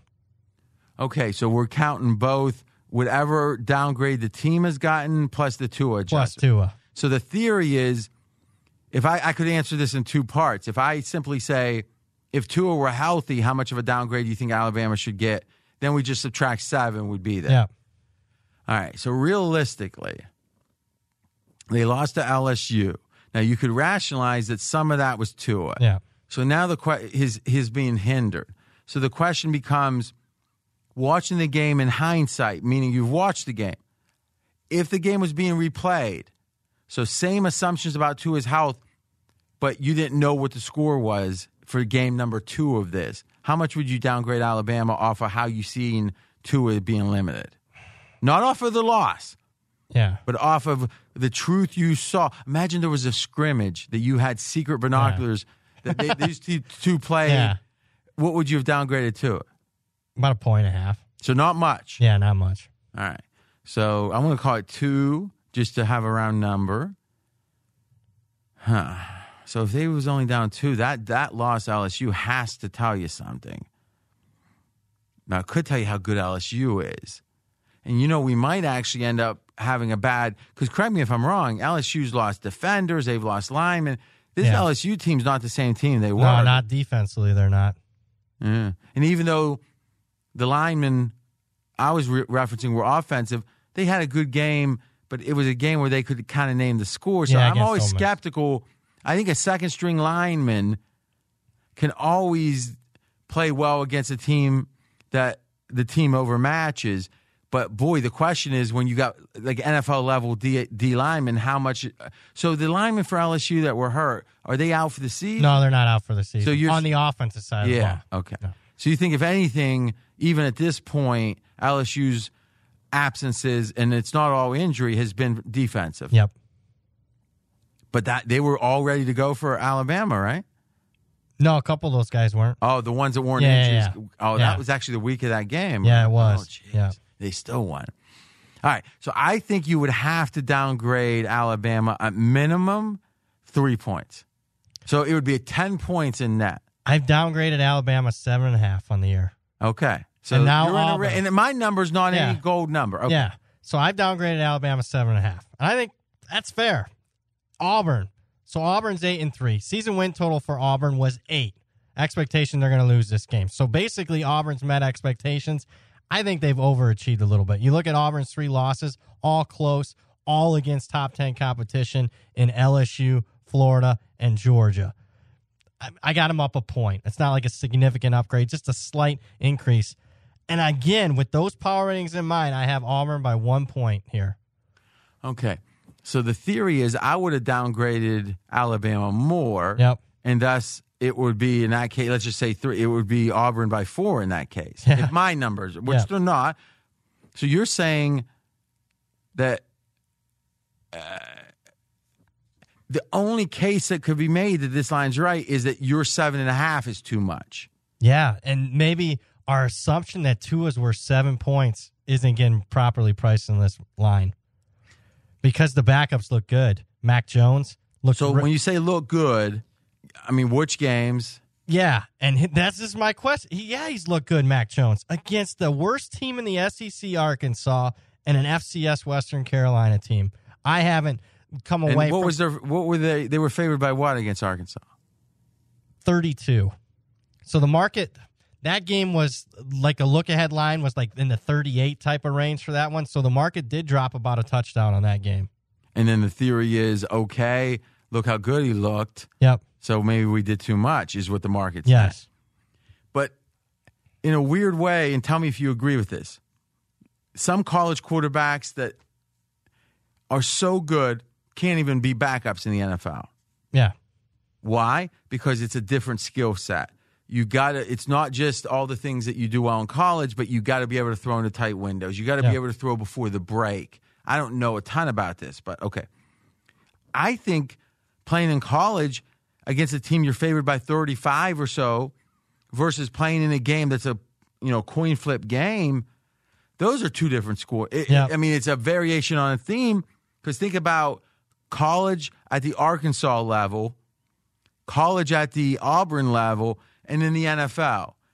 Like, what's the ratios? Meaning, if the NFL from uh, college at the Auburn, Alabama level is, let's say, 10 units. Now, Arkansas is going to be so if college at the Auburn, Alabama level is zero, if NFL is plus 10, what is Arkansas? Is it minus 10? I don't think the jump from Arkansas to Auburn is the same as the, the NFL. It's at least half as big, don't Yeah. you think? I agree. And thus the question becomes the skills that a, a Matt Jones or a Mac Jones might have, a guy who I knew his name. No, if, the skills right. Mac Jones has to beat Arkansas are very different skills than what you need to beat Auburn. And maybe that isn't being accounted for. Agree. Because most people don't think about uh, uh, quarterback adjustments as being so relative to level of competition and stuff. That's interesting. And thus, you like, oh, wait, Saban's lean- You're scared of Saban. I am scared of Saban. Do you ever bet against Saban? Oh my goodness. I mean, have you this year? Not no, I haven't had a no, I haven't.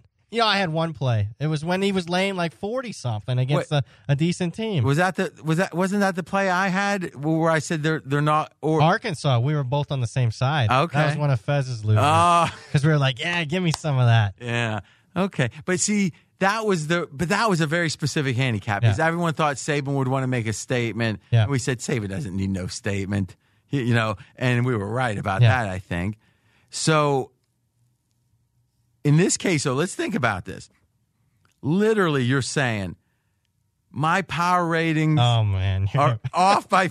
We're saying that the, this number is off by four and a half through the key number of three. it's a like. No, no, no, no. Yeah. I know. But then, then you say, and I can explain every little half tick or tick of this number. Blah blah. But you just take Yeah. that was convincing. So you must love it. No, no, lean, lean. and it's like it's like why? Scared. Yeah, yeah. Saban. Three words. Oh yeah, two words. Saban. Scared. Maybe you should stay with that because Yeah. you can't. You know something? You can't win now. Meaning, if you win, everyone's going to say, "Oh, RJ cajoled you into it." But if you lose, you lost. Yeah. So you know that's the thing Mike Lombardi should have learned when he was hating on the Philly coach. He wasn't going to win. Yeah. So just assume you were right. Hope everything goes Yeah. to real crap, and then say, "See, Yep. that's one thing I learned from Colin. Andrew, you thought when Andrew Luck retired, he would finally admit he was wrong about the guy.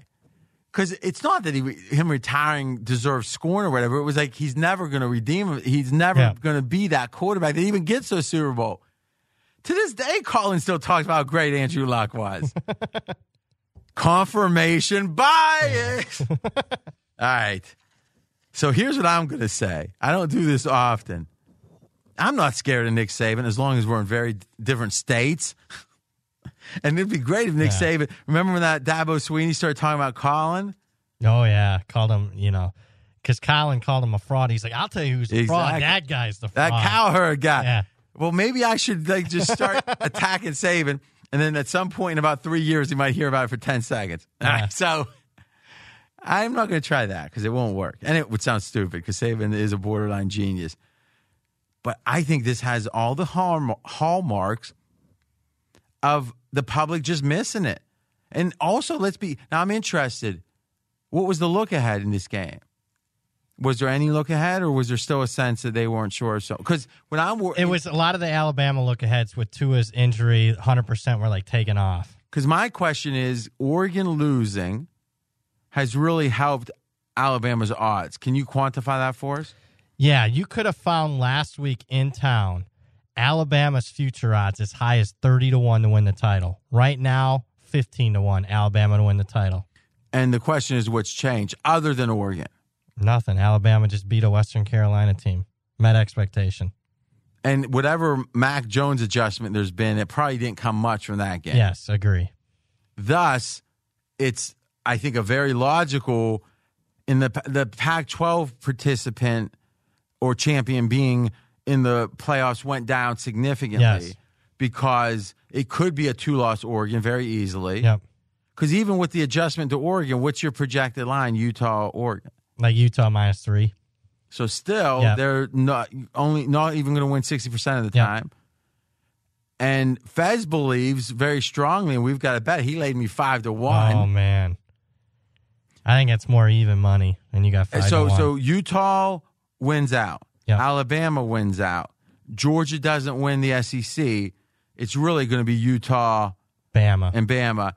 You think it's 50-50. Yeah, and if, maybe even 55 45 Utah in that case. All right. I just don't know how you disrespect an entire West Coast. I mean that I mean that would be slapping their face.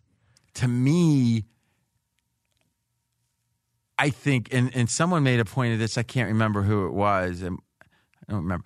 But they added even another point that the idea of the Oregon quarterback being a top draft choice potentially was another reason they'd want Oregon, that they could mm. build the show packages Yeah. around him. And Oregon, they were here six years ago and fell short, you know, Yeah. whatever. It felt like Utah's going to, whatever the economics of it is, it feels like they're much worse for Utah. Agree. And then you got Phil Knight, the Nike money with Oregon. Yeah, so it's it, that's another package they can do. Show the Yeah. new facilities. What what are they going to do with Utah? Show reruns of Big Love? Wow. I don't know that one. Oh, it was an HBO show about uh, polygamists. Oh, really? Yeah, in, Oh, wow. in in Utah. Yeah, just show the mountains. Just B roll of the mountain. Yeah. So in a way, you're making my case, Brad. Yeah. Right. So I don't know. I don't know. So every time you tell me it's a business, wait. Every time I tell you it's a business, you tell me it's a game. Well, we'll see. Interesting. So maybe you should go to 50-50, not 55. 50-50. I might want to bet you if you give me even money. Well, you're locking yourself into a profit then. That's what I like. To, that's the way I like to do. Because Fez gave me five to one. I was just the idiot for only taking a hundred on it.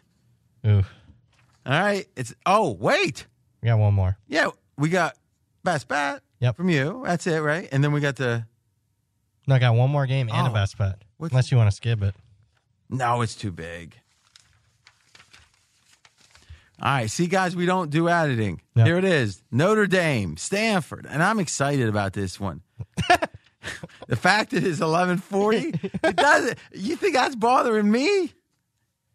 And you know what sucks about this Yeah. week? I got to do all my NFL work by Wednesday. I'm usually just really getting Yeah. going on Wednesday. So you know what I'm going to do? Because you're probably up all night tonight, right? Yeah, I will be. Me. I'm going to text you at uh, 4:44. I'll be up. I'm going to set my alarm. All right. and I, it's just I'm going to text you as a bicep. Yeah. Uh, you know the muscle emoji. That's Yeah. what you're getting. What you should do though Uh-uh. is play meta because you just told me I could be sleeping and then I wake up. So you should do it a different time just to catch me Oh, off so, guard. but but and then if you don't respond within three minutes, yeah.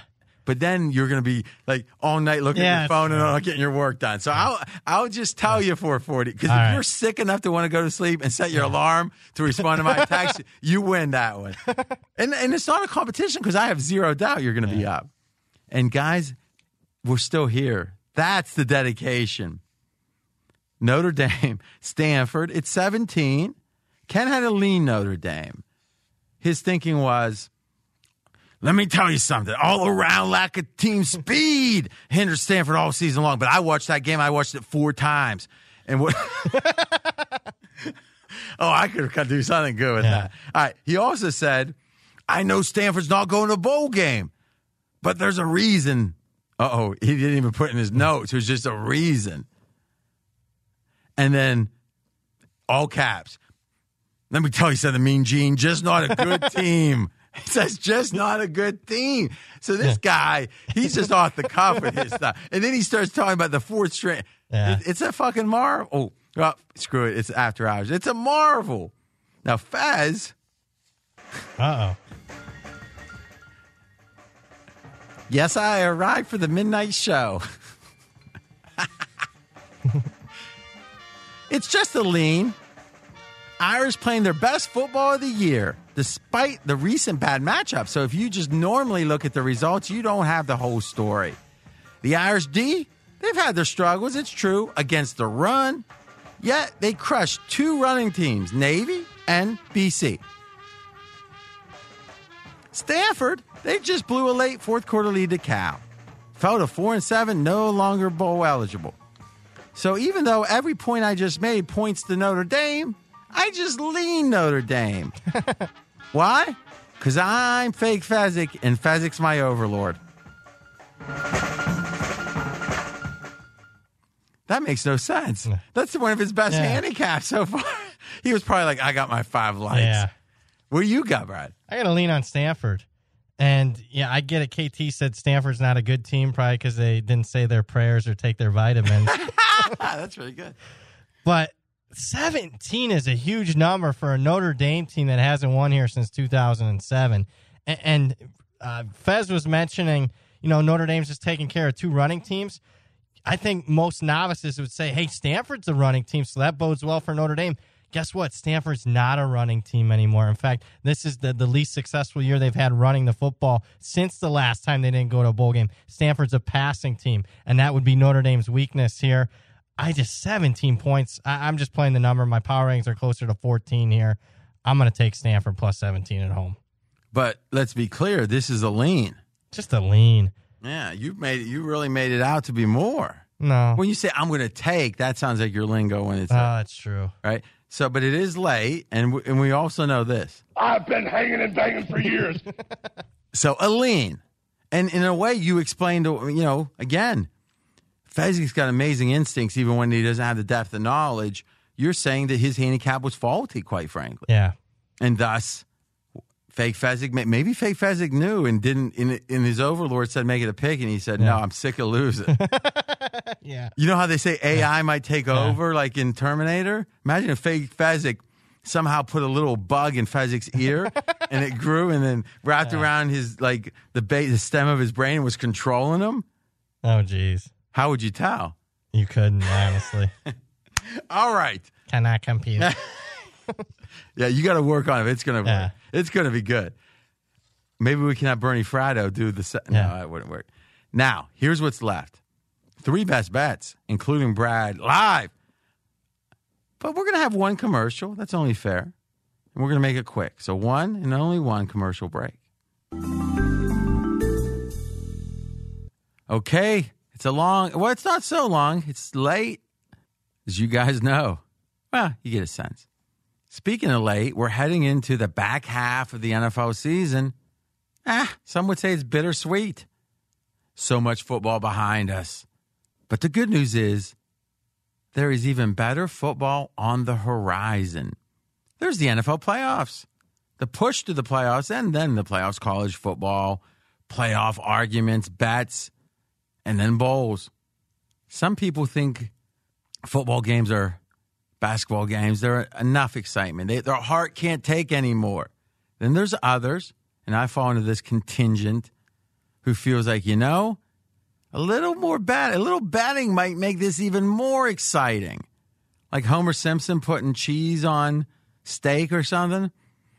Some are going to say, and Homer's wrong and judge him. Others are going to say, I never thought of that. Mmm. that's probably more me too. BetDSI.com, promo code BELL101. You've heard all about the offerings, all about what makes them worth a try. That includes the 100% bonus match. That is still available. I have no idea how long it's going to stay. I know nothing lasts forever. I've I've heard of that. I could imagine Bernie saying that. Nothing lasts for. This is Bernie Fratto, and nothing lasts forever. He'd be correct.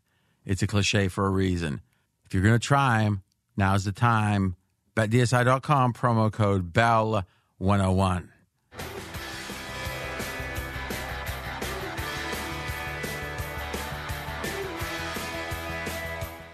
So, Brad, let's be honest or forthcoming.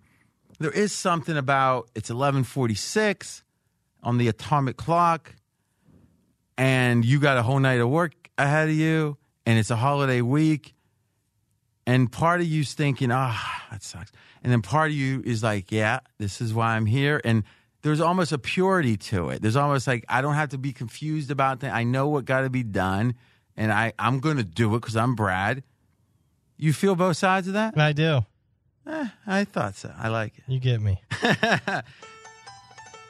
know about the future. That's anybody's guess. Ain't no good reason for getting all depressed. Fire up your pad and pencil. I give you a piece of my mind. Now, the day you understand the depth of my love for Blossom, then that's a whole other thing. I can't. It's not late enough to explain. No, not yet. Go. Not enough drinks. I'm taking Army plus two and a half, and it's all about the situation here for this game on both teams. First, let me talk about Army's opponent, Hawaii, who just clinched a division title for the first time ever last week. A game that came down to the wire against San Diego State. San Diego State missed two field goals at the end of the game. One, they called the, the head coach for Hawaii called a timeout and then they still missed the, the next one, San Diego State. So Hawaii celebrating. Why? Because next week Hawaii's playing in their first conference championship game in the Mountain West against Boise State. So I got to at least question what is Hawaii's motivation here. And on top of that, what is one team I don't want to play when I have questionable motivation? It's a service academy team that runs the option like Army. And speaking of Army, Army's max motivated here. Why? Army's off a bye. Army needs to win to get to a bowl game, and Army has a bye on deck before the Navy game. Give me Army plus two and a half over Hawaii. I tell you, that's one of your more convincing handicaps. I mean, like when I heard a variation of this on Straight Out of Vegas, I'm like, wow, you know, what is your concern? And maybe, maybe Army's deep. Well, I mean, as much as I can say, hey, Hawaii can't defend Army's option Army doesn't see a passing attack like Hawaii in, most games, and Army has struggled against passing offenses like San Jose State earlier this year. So, do you like the over? I do like the over, and I think it's cheap at fifty-seven. Is there a correlation? Hmm. Right. So. Yeah, I don't think. I don't know if there's a strong correlation because you think if Army's going to win, they're going to control the football, control the clock, have success running. Yeah, if anything, yeah. they almost are inversely correlated. But yeah. you could imagine potentially, like the le- what's the least likely outcome, right? Hawaii blowout. I just don't see that at all. So you think an army gets their points? Yeah, army gets their points. So the only way that Hawaii covers is they win they a win shootout. a shootout. Yeah, they win a so shootout. A, so what you're saying is now you can go about this two ways. You could just bet the army team total. Yeah. Mm right? Because it sounds like you're not so sure. I mean, make the case that Army matches up their defense against Hawaii. Hawaii's I, I can't make a strong case for so that. So really, this yeah. handicap zeroing in on yeah. you love the the the edge Army has on offense over Hawaii. Yes. And what you're saying is, though you think the edge isn't near as strong, you aren't in love with the other matchup. Yep. So why not? And again, some people don't like to bet these days, but like thinking about it, doesn't your handicap fit that even yes, more? it does. And th- th- I'll be perfectly frank. That's a that's the next step for me is thinking about games in that regard and getting at it. What's your strongest part of the handicap, and how's the best way we can get at that handicap? Because I think as time moves on and the markets are just getting sharper, as far as I can see, the derivative markets are, are usually trailing to whatever yep. degree. They might get sharper in three years, but it usually is behind. And plus, it's fun in a weird way, even if you've never bet a derivative and you never will as a listener for whatever reason. identifying that helps understand helps you understand the handicap. Yep. And you can decide if you agree with it or not. Yep. Because you might say, "Hell, I've been watching Alabama," or wait, I've been watching Hawaii. I can't do a Hawaiian accent for a long time. They're not going to do nothing, you know. And then you've got Brad's take on the one side of the ball and yours on the other, whatever the combination is. All right. So, KT, uh, let's just say, in a weird way, he didn't have the sleeves to where he had his sleeves covered, and he was subdued. But then at various times, his eyes got on fire. So let's just say this: it's a it's a slightly different KT, but he seemed on his. It was almost like he was really focused. It was a, Yeah. So, and by the way, guess what? Next week we'll be right back here, same bat time, same bat channel. And next up, finally, for our best bet, Ken Thomson. There you go. And I'm going with Minnesota's Golden Gophers. And thank goodness my wife doesn't listen to the Dream Pod because she's What? a gal that grew up outside of Madison, Wisconsin. And it seems like when I go against the Badgers or Green Bay, I have trouble. When I go with them, I have trouble. So I try to stay away, but I couldn't pass up this opportunity because I do respect the heck out of PJ Fleck. I think the guy's one of the best motivators in college football, and Tanner Morgan means a lot. And when he played last week, and that's what I said on the on my show on Friday, if Tanner Morgan plays, I'm on Minnesota. Got on him as soon as I found out he was playing. They were dominant. Uh, They end up winning by 16, but they should have won that game by 30 against Northwestern. Now you play Wisconsin, a very predictable team to me as far as offense. They're going to run Jonathan Taylor. They're going to try and use that big offensive line. But I think Minnesota has the guys on defense that can make plays, can get in on cone, can throw Taylor for some losses. And the guy that's back for Minnesota is Kamal Martin. He's a linebacker that missed four games. He's still number three on the team in tackles. Came back last week. What did he do? Eight tackles, six of them solo, and a sack. His complimentary play at linebacker, along with Antoine Winfield Jr., one of the best secondary players in the country, is going to be enough to keep Wisconsin off balance as far as Wisconsin's offense. And I think Tanner Morgan, remember what he did against Penn State? He threw that ball all over the lot against the Nittany Lions, better than Fields threw it for Ohio State at home against Penn State last week. So I'm looking for Tanner Morgan to have a big game, use Johnson, Bateman, and Douglas. There could be some rain there, but I'm okay with Smith, Brooks, and Ibrahim running the ball for Minnesota. Too many weapons. Minnesota wins this game. They represent the West against the Ohio State University. You know, that was an amazing presentation, Ken. But I, my mind was just like ringing. Your your wife doesn't listen to the Dream Preview. I know, right? You sound like a fucking hippie.